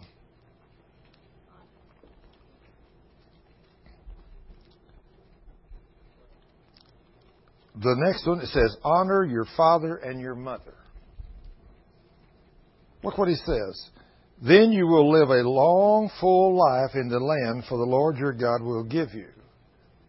Honor your mother and your father. Well, what if you don't honor your mother and your father? What's it going to do to you? It's going to shorten your life. That's exactly right. And a lot of people, you know, I've seen this and I never understood it. But after reading the Word, I'd run into a man, he's seventy years old. And he's just as healthy as he can be. I said, you got any brothers? He said, well, I had a brother, but he died at forty-five. I said, what happened? He said, I don't know. He just had a heart attack and died. I said, you know, no curse comes upon us on this earth. I said, did you honor and love and your mother and dad? Oh, yeah. He said, I love Mom and Dad. I took care of them. I still do. He said, my Mom and Dad's still alive. He said, but I really take care of them and I love them. How about your brother? Oh, no, my brother. He never did. Dad always tried to get him to do things. He'd never do what Dad said. I always called him the old man. You know, he never honored Dad. And he died at forty-five. Isn't that amazing? The Lord said in His Word, honor your parents so that your life may be long on the earth. If you don't demand that your children honor you, you're doing an injustice to your children and you're shortening your child's life. See, God means what He says. Now then, if people don't realize and have never put this together, in other words, no, no, here's a young man, fifty years old, and maybe he's good healthy all of his life. And all of a sudden at fifty, he just dies. You ever see anybody like that? Happens all the time. Why? Why does one live to be fifty? Why does one live to be twenty? Why does, why does one live to be ninety? You think there's a reason for this? Oh, yeah. It's right here in this book. This is the only book in the world you'll find it in. But when you read this book and you find your ever answer to life is in this book. Ever answer. But you got to believe it. Then he says there, do not murder. Now then, how many of you in here have ever murdered anybody? Okay, I don't want to hold up. If you have, don't you hold your hand up. Little guy over here holds his hand up. But let me tell you something. almost every one of us in God's sight have been guilty of murder. You have. You know that, right? You know why? Because God says under the new covenant, if we get angry with our brother, we're guilty. How many of you have ever been angry with somebody? I, every one of us. So we're all guilty of murder. God said in His Word, do not commit murder. But under the new covenant, has anybody ever read under the new covenant? He said if you get angry with your brother, you're guilty of murder. Mm-hmm. You ever get? Well, the next one down here, he says, uh, do not commit fornication or adultery. A lot of people say, I ain't never committed adultery. I won't ever commit adultery. But then you say, have you ever looked at a woman to lust for her? Almost nine hundred ninety-nine and nine tenths percent of the men have been guilty of that. You know that? When you're a young man, ooh, some really pretty girl walks by, you know, and all the other guys were old guys. And, look at that. Isn't she beautiful? You've been guilty of that too, huh? Everybody has. And all of a sudden those thoughts come to your mind. You ain't telling nobody, but you're thinking in your mind, whoa, I wonder what that'd be like to go to bed with that, see? You know, you just committed adultery. Right there. You're guilty of adultery. Somebody said, but I never committed the act. Oh, yeah. In your head you did. In your heart you did. When that happened, you got to repent. You got to repent. God, I'm sorry. Protect my mind. I don't want to go there no more. I don't want to have them kind of thoughts no more. When I see a beautiful lady, I just want to say, wow, there's a beautiful lady God made. But that's as far as I want them thoughts to go. How do you make that happen? You learn to look at the ladies in one place from here up. You never look from here down. When you look at a woman, you look at her right in her eyes. And you see two beautiful eyes. And when you look at her in your eyes, you'll never think about anything bad about that woman. Always look at the ladies in their eyes. And you never commit adultery. Amen. Now, if you got a roaming eye, you know, uh, a pretty girl comes by and you look at her from the top to the bottom and up and back and never look at her in the face, you're, you're guilty of adultery. You're guilty. And so you've broken that commandment right there. So you need to repent. And if you break that enough times, that will bring sickness and disease on your body. It'll bring sickness and disease to you. Do not steal. Like the guy down the other day, a guy said his son had got caught stealing pencils at school. He said, son, my goodness, why did you steal that pencil? He said, well, Dad, I needed a pencil, and they had a lot of them. He said, good grief, son, if you needed a pencil, why didn't you call me, and I'd have brought you one home from the office. You think he's just as guilty as his son? Sure he is. He sure, he probably had a desk drawer full of pencils, but they belonged to the company he worked for. They wasn't his. If he brought that pencil home, he's guilty of stealing. That's like when I started teaching these principles to the boys out there. When I was the director of engineering, I had a, a young man about forty years old, and I taught. He was a Christian. He went to church, and I started teaching him all these commandments. And I said, you know, if you steal anything that belongs to this company, you're a thief. So one day he walked in my office and he said, Mister Scrivener, I hate what you do. I said, what do you mean? He said, I never had this problem until you came here. I said, so what are you talking about? Well, he said, I was going to go to the lake this last weekend, and I needed a little quarter-inch brass nipple for my boat for the water system.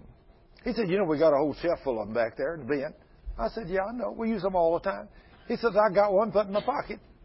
I thought I got to have that for my boat. So he said, I walked out that door, and the minute I walked through that door on, on the on the outside the company property, immediately something said, you stole that part in your pocket. See, as long as he's still on the premises, there wasn't nothing bothering him. But the minute he walked out the door, the Holy Ghost said, you just became a thief. He said, I went home and I fought that. I went out to the boat that afternoon, and all the time I'm putting it on the boat, it's saying, you're a thief. You're a thief. He said, I put that on the boat, and I thought, now I'm going to be ready in the morning Saturday. I'm coming out here, and I'm going to go for a ride. He said, I come out there the next morning. I couldn't sleep that night. He said, on, but on the morning, I woke up. I went by the hardware store and bought a new one, brought it out here, took that one off, and put the new one on, and I brought that one back, and I put it in the bin this morning. I said, Dan, you really don't hate what I do, do you? He said, no, sir, I'm really glad that you do what you do.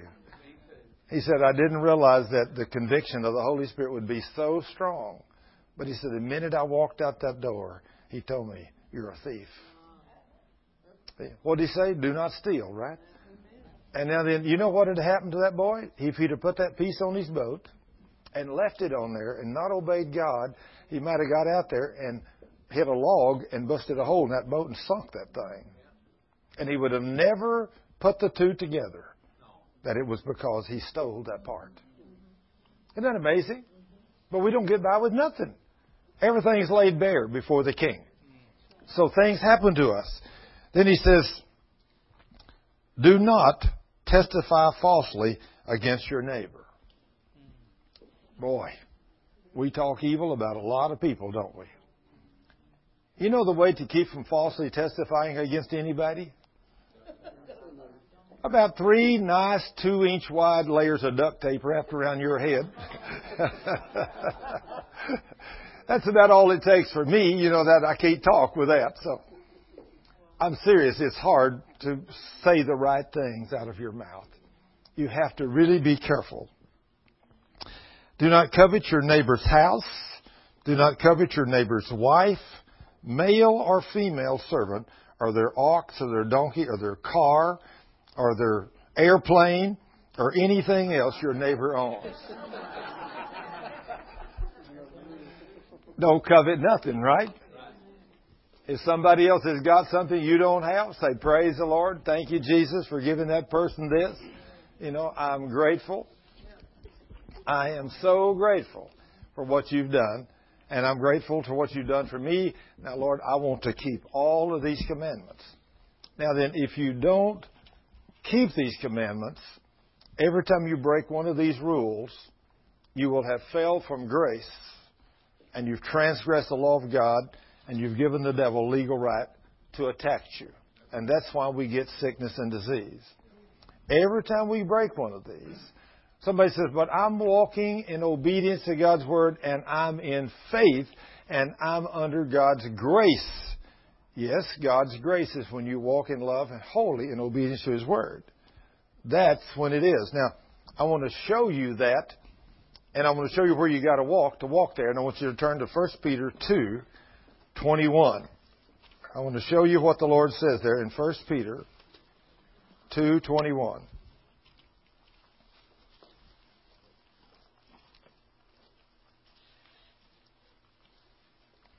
First Peter two.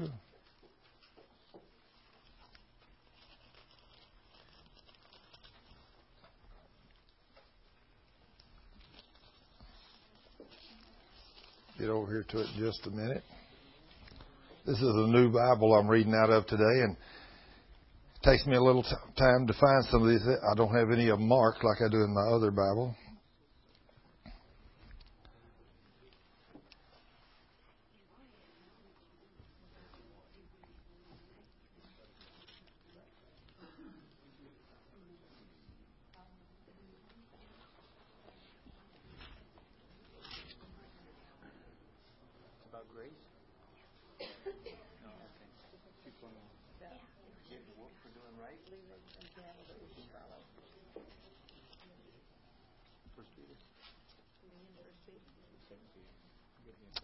First Peter two twenty-one, and this N L T says, this suffering is all part of what God has called you to do to Christ, who suffered for you, and He is your example. Then it says, follow in His steps. Follow in His steps. This is what's walking in grace. He suffered for you, and He left everything He did as an example for you that you will follow in His steps. Well, then we say, well, what is His example? Well, starting with verse twenty-two, he tells you what his example is. And he says, he never sinned who did no sin. How much sin are you supposed to walk in? None. Do you think you can do that? Yeah. Sure you can. If God told you to walk in no sin, you can walk in no sin. As a Christian, every time your flesh desires to sin, you have to do what Paul says. You have to beat your body to bring your body into subjection to the Spirit. Your body will want to be sick. Your body will want to be lazy. Your body will want to be weak. Your body will want to overeat. Your body will want to underindulge in exercise. In fact, I was up at the bank this week and I saw a sign. It says, exercise is a dirty word. And every time I think about it, I wash my mouth out with chocolate. The lady that was the baker, I said, you must love chocolate. She said, yes, I do. I said, have you thought about exercise today? She says, as a matter of fact, I haven't. I said, I wonder if you've washed your mouth out with chocolate yet. Oh, she said, I can wash my mouth out with chocolate even when I don't think about exercise. She must love chocolate, right? How many people like chocolate? Lots of people do. It's wonderful. It's lovely. I know with my honey bunny, when she gets a little, she says, wow, taste this. This is wonderful. So, you know, I take a little bite. And if I'm not careful, you know, we're still there nibbling on stuff like that thirty minutes later. You know what happens when you start grazing? You can just overindulge. You know, you can get grossly overfull. You have to say no. You know, I can just have sat down at a beautiful dinner and I'm comfortably full and walk in and somebody's got some kind of sure enough good pie and ice cream or something that I like and say, hey, Pastor, would you like to have some of this? And I'm reaching out for it. And my body said, no. I mean, my spirit said, no, no, you don't need that. You're already over full. But I'm saying, oh, look at that, though. Doesn't it look wonderful? Now, one of them's going to win out, isn't it? One of them's going to win out. I'm either going to sin and overindulge in food, or I'm going to say, no, thank you, I'm full. Well, every time you come to anything that's sin, God gives you, as a child of God, a choice. You can make the choice. Am I going to talk evil about this guy? He just done something bad to me. Am I going to hold a grudge against him, or am I going to get even with him? Somebody says, I don't hold grudges. I just get even. You seen that six-shooter on the back of a car? You know, that's with that sign. Any of you ever seen that? I don't hold grudges. I get even. Hey, that's worse. That guilty. That guy's guilty of murder. Guilty of murder. As well as unforgiveness. Then he says, after who? After he's talking about there, when he says, after we follow in his steps, and he never sinned, and he never deceived anyone. You're never to deceive anyone. He did not retaliate when he was insulted. That's a hard one, isn't it? When he suffered, he did not threaten to get even. He left his case in the hands of God, who always judges fairly. See, God, only God knows our heart. He knows where you're coming from. If your husband wakes up in the morning and he's having a bad day and he doesn't do anything right, I mean, he doesn't tell you he loves you. He doesn't say you're beautiful today. You know, don't get a grudge against him. Who knows what he might be under today? Who knows what kind of pressures at work he may be under? Who knows what he went through last night or yesterday? So don't be on his case. Just love him. You know, if...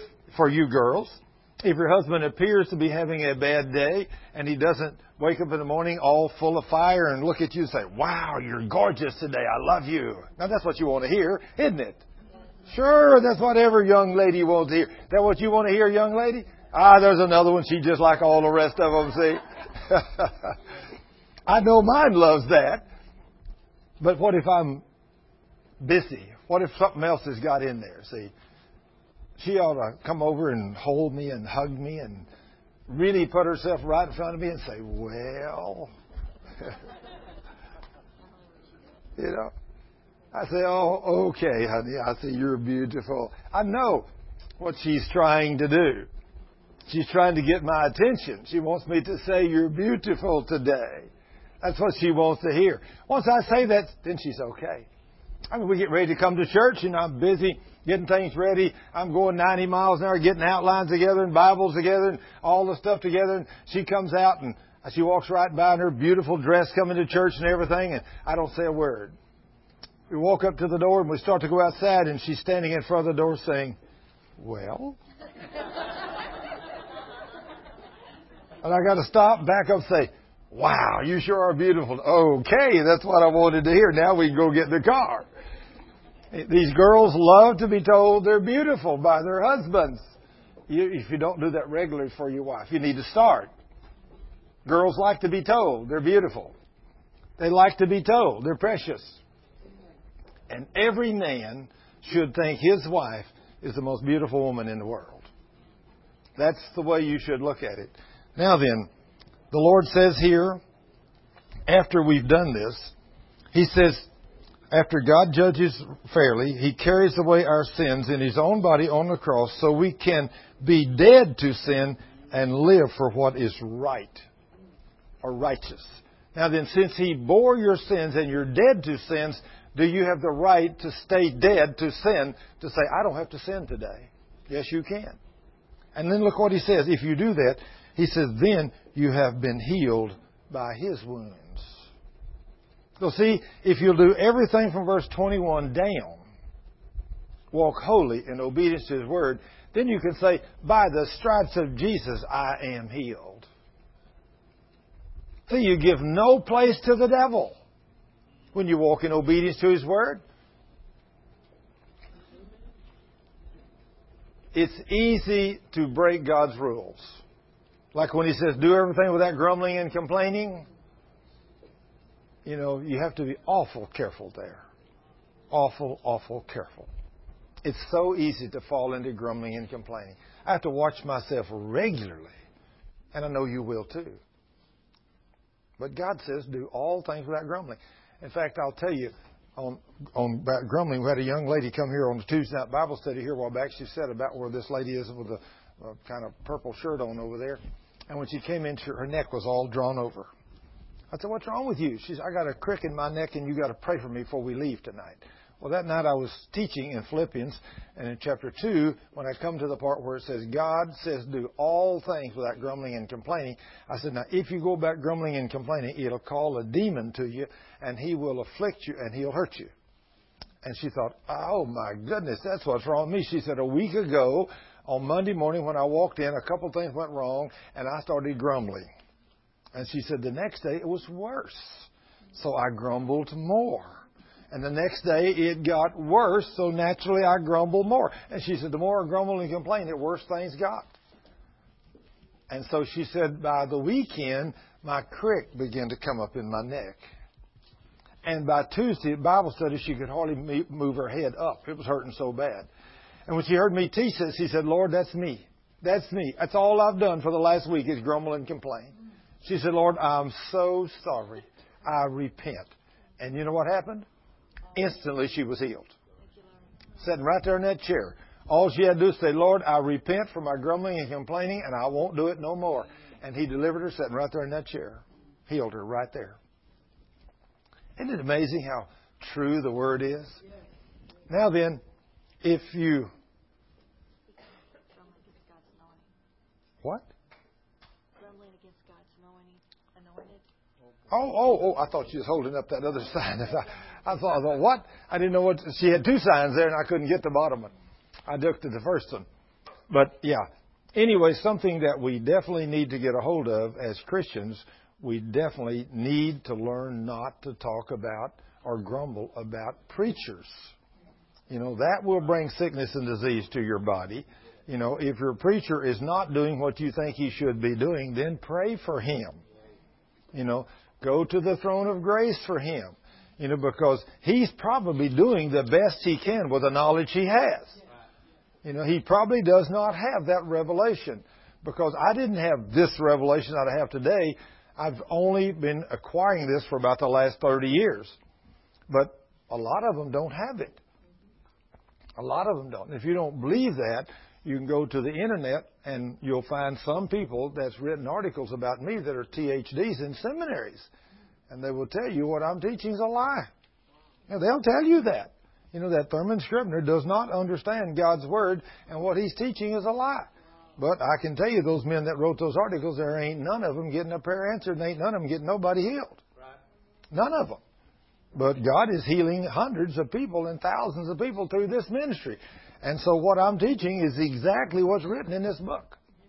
So obviously God likes it, you know, because I don't do the healing. He does. Is that right, Steve? God does the healing. So He does it. So now then, before we close this afternoon, just a few minutes, if you get ever sin repented of, we've touched on a lot of things that'll make you sick. But now then, when you get your sins repented of, we've already touched on several different verses that will get you healed. James five, fourteen, fifteen, and sixteen. Was that one that will get you healed? Yes.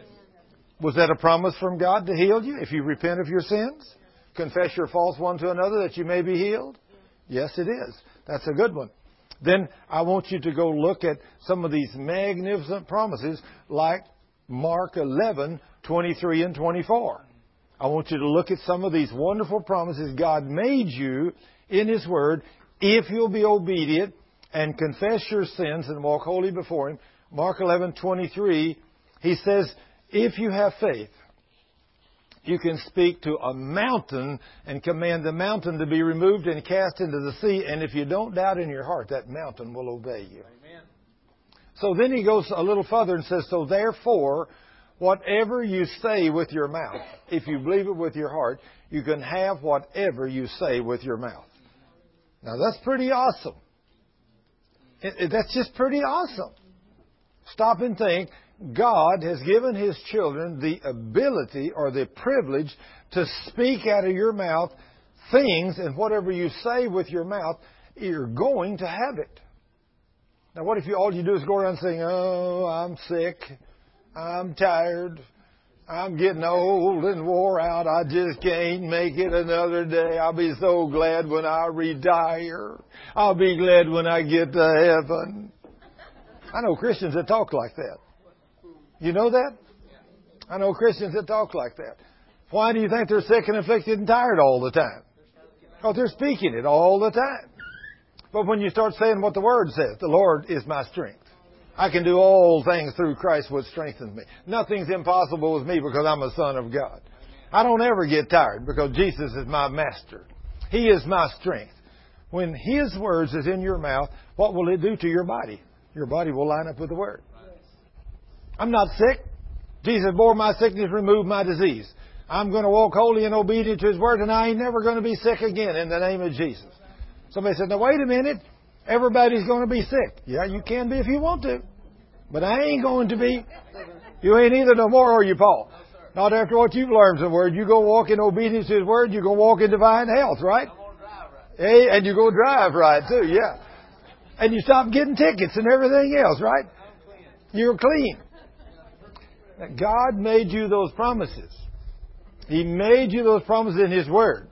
Then He says in Mark eleven, twenty-four, so whatever you desire when you pray, believe you've received it, and it shall be yours. Is that an awesome promise? What can you do with a promise like that, son? Anything you can believe Him for. If you can believe God, there's nothing impossible. You can stand on Him, Eddie. You can get healed. In the name of Jesus. Yeah. So all these wonderful promises. Mark eleven, I mean John fourteen, twelve. John fourteen, twelve, Jesus makes a statement. In John fourteen, twelve, He says, to anyone that believes in me, not only shall you do what I have been doing, but greater things than these that I've done shall you do in my name. Hey, if we just get to where we do what Jesus did, we'd be doing pretty good, wouldn't we? I want to get there.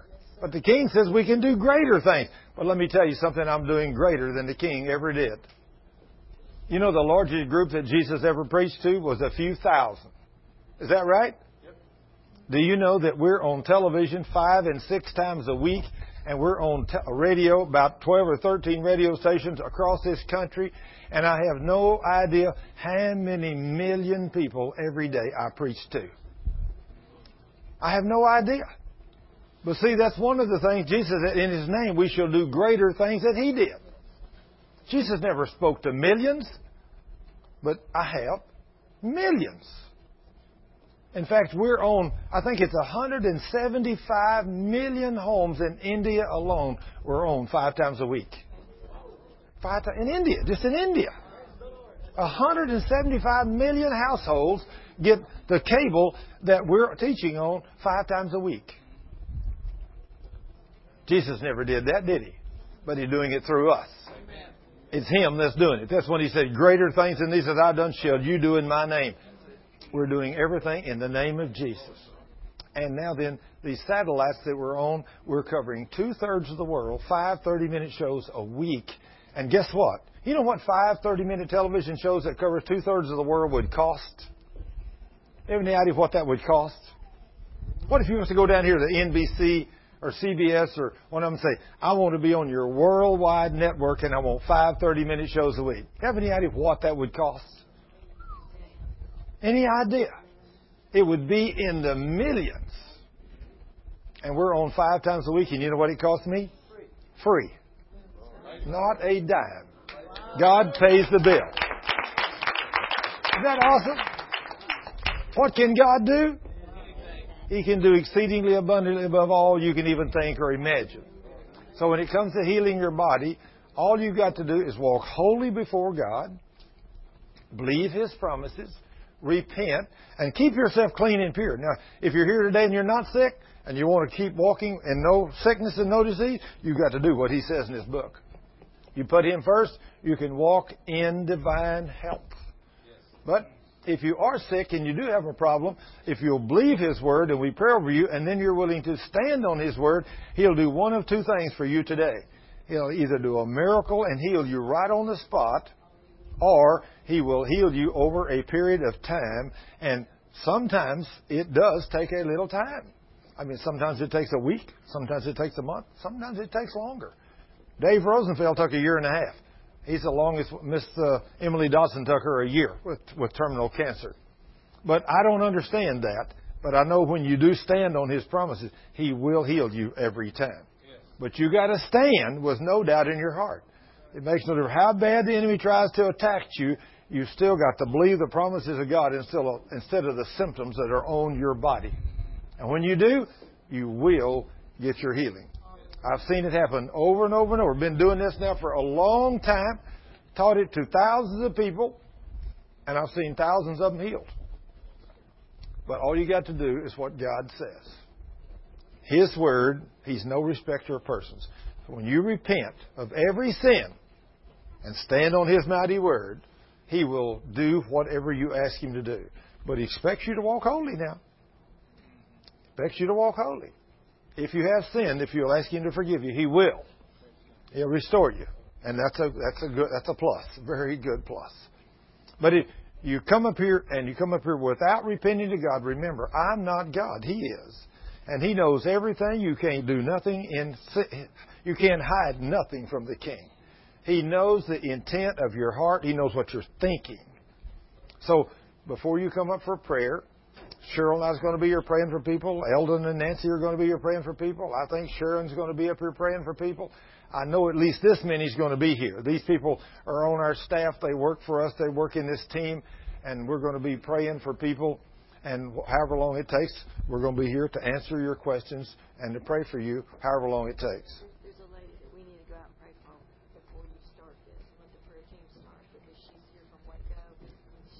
She outside?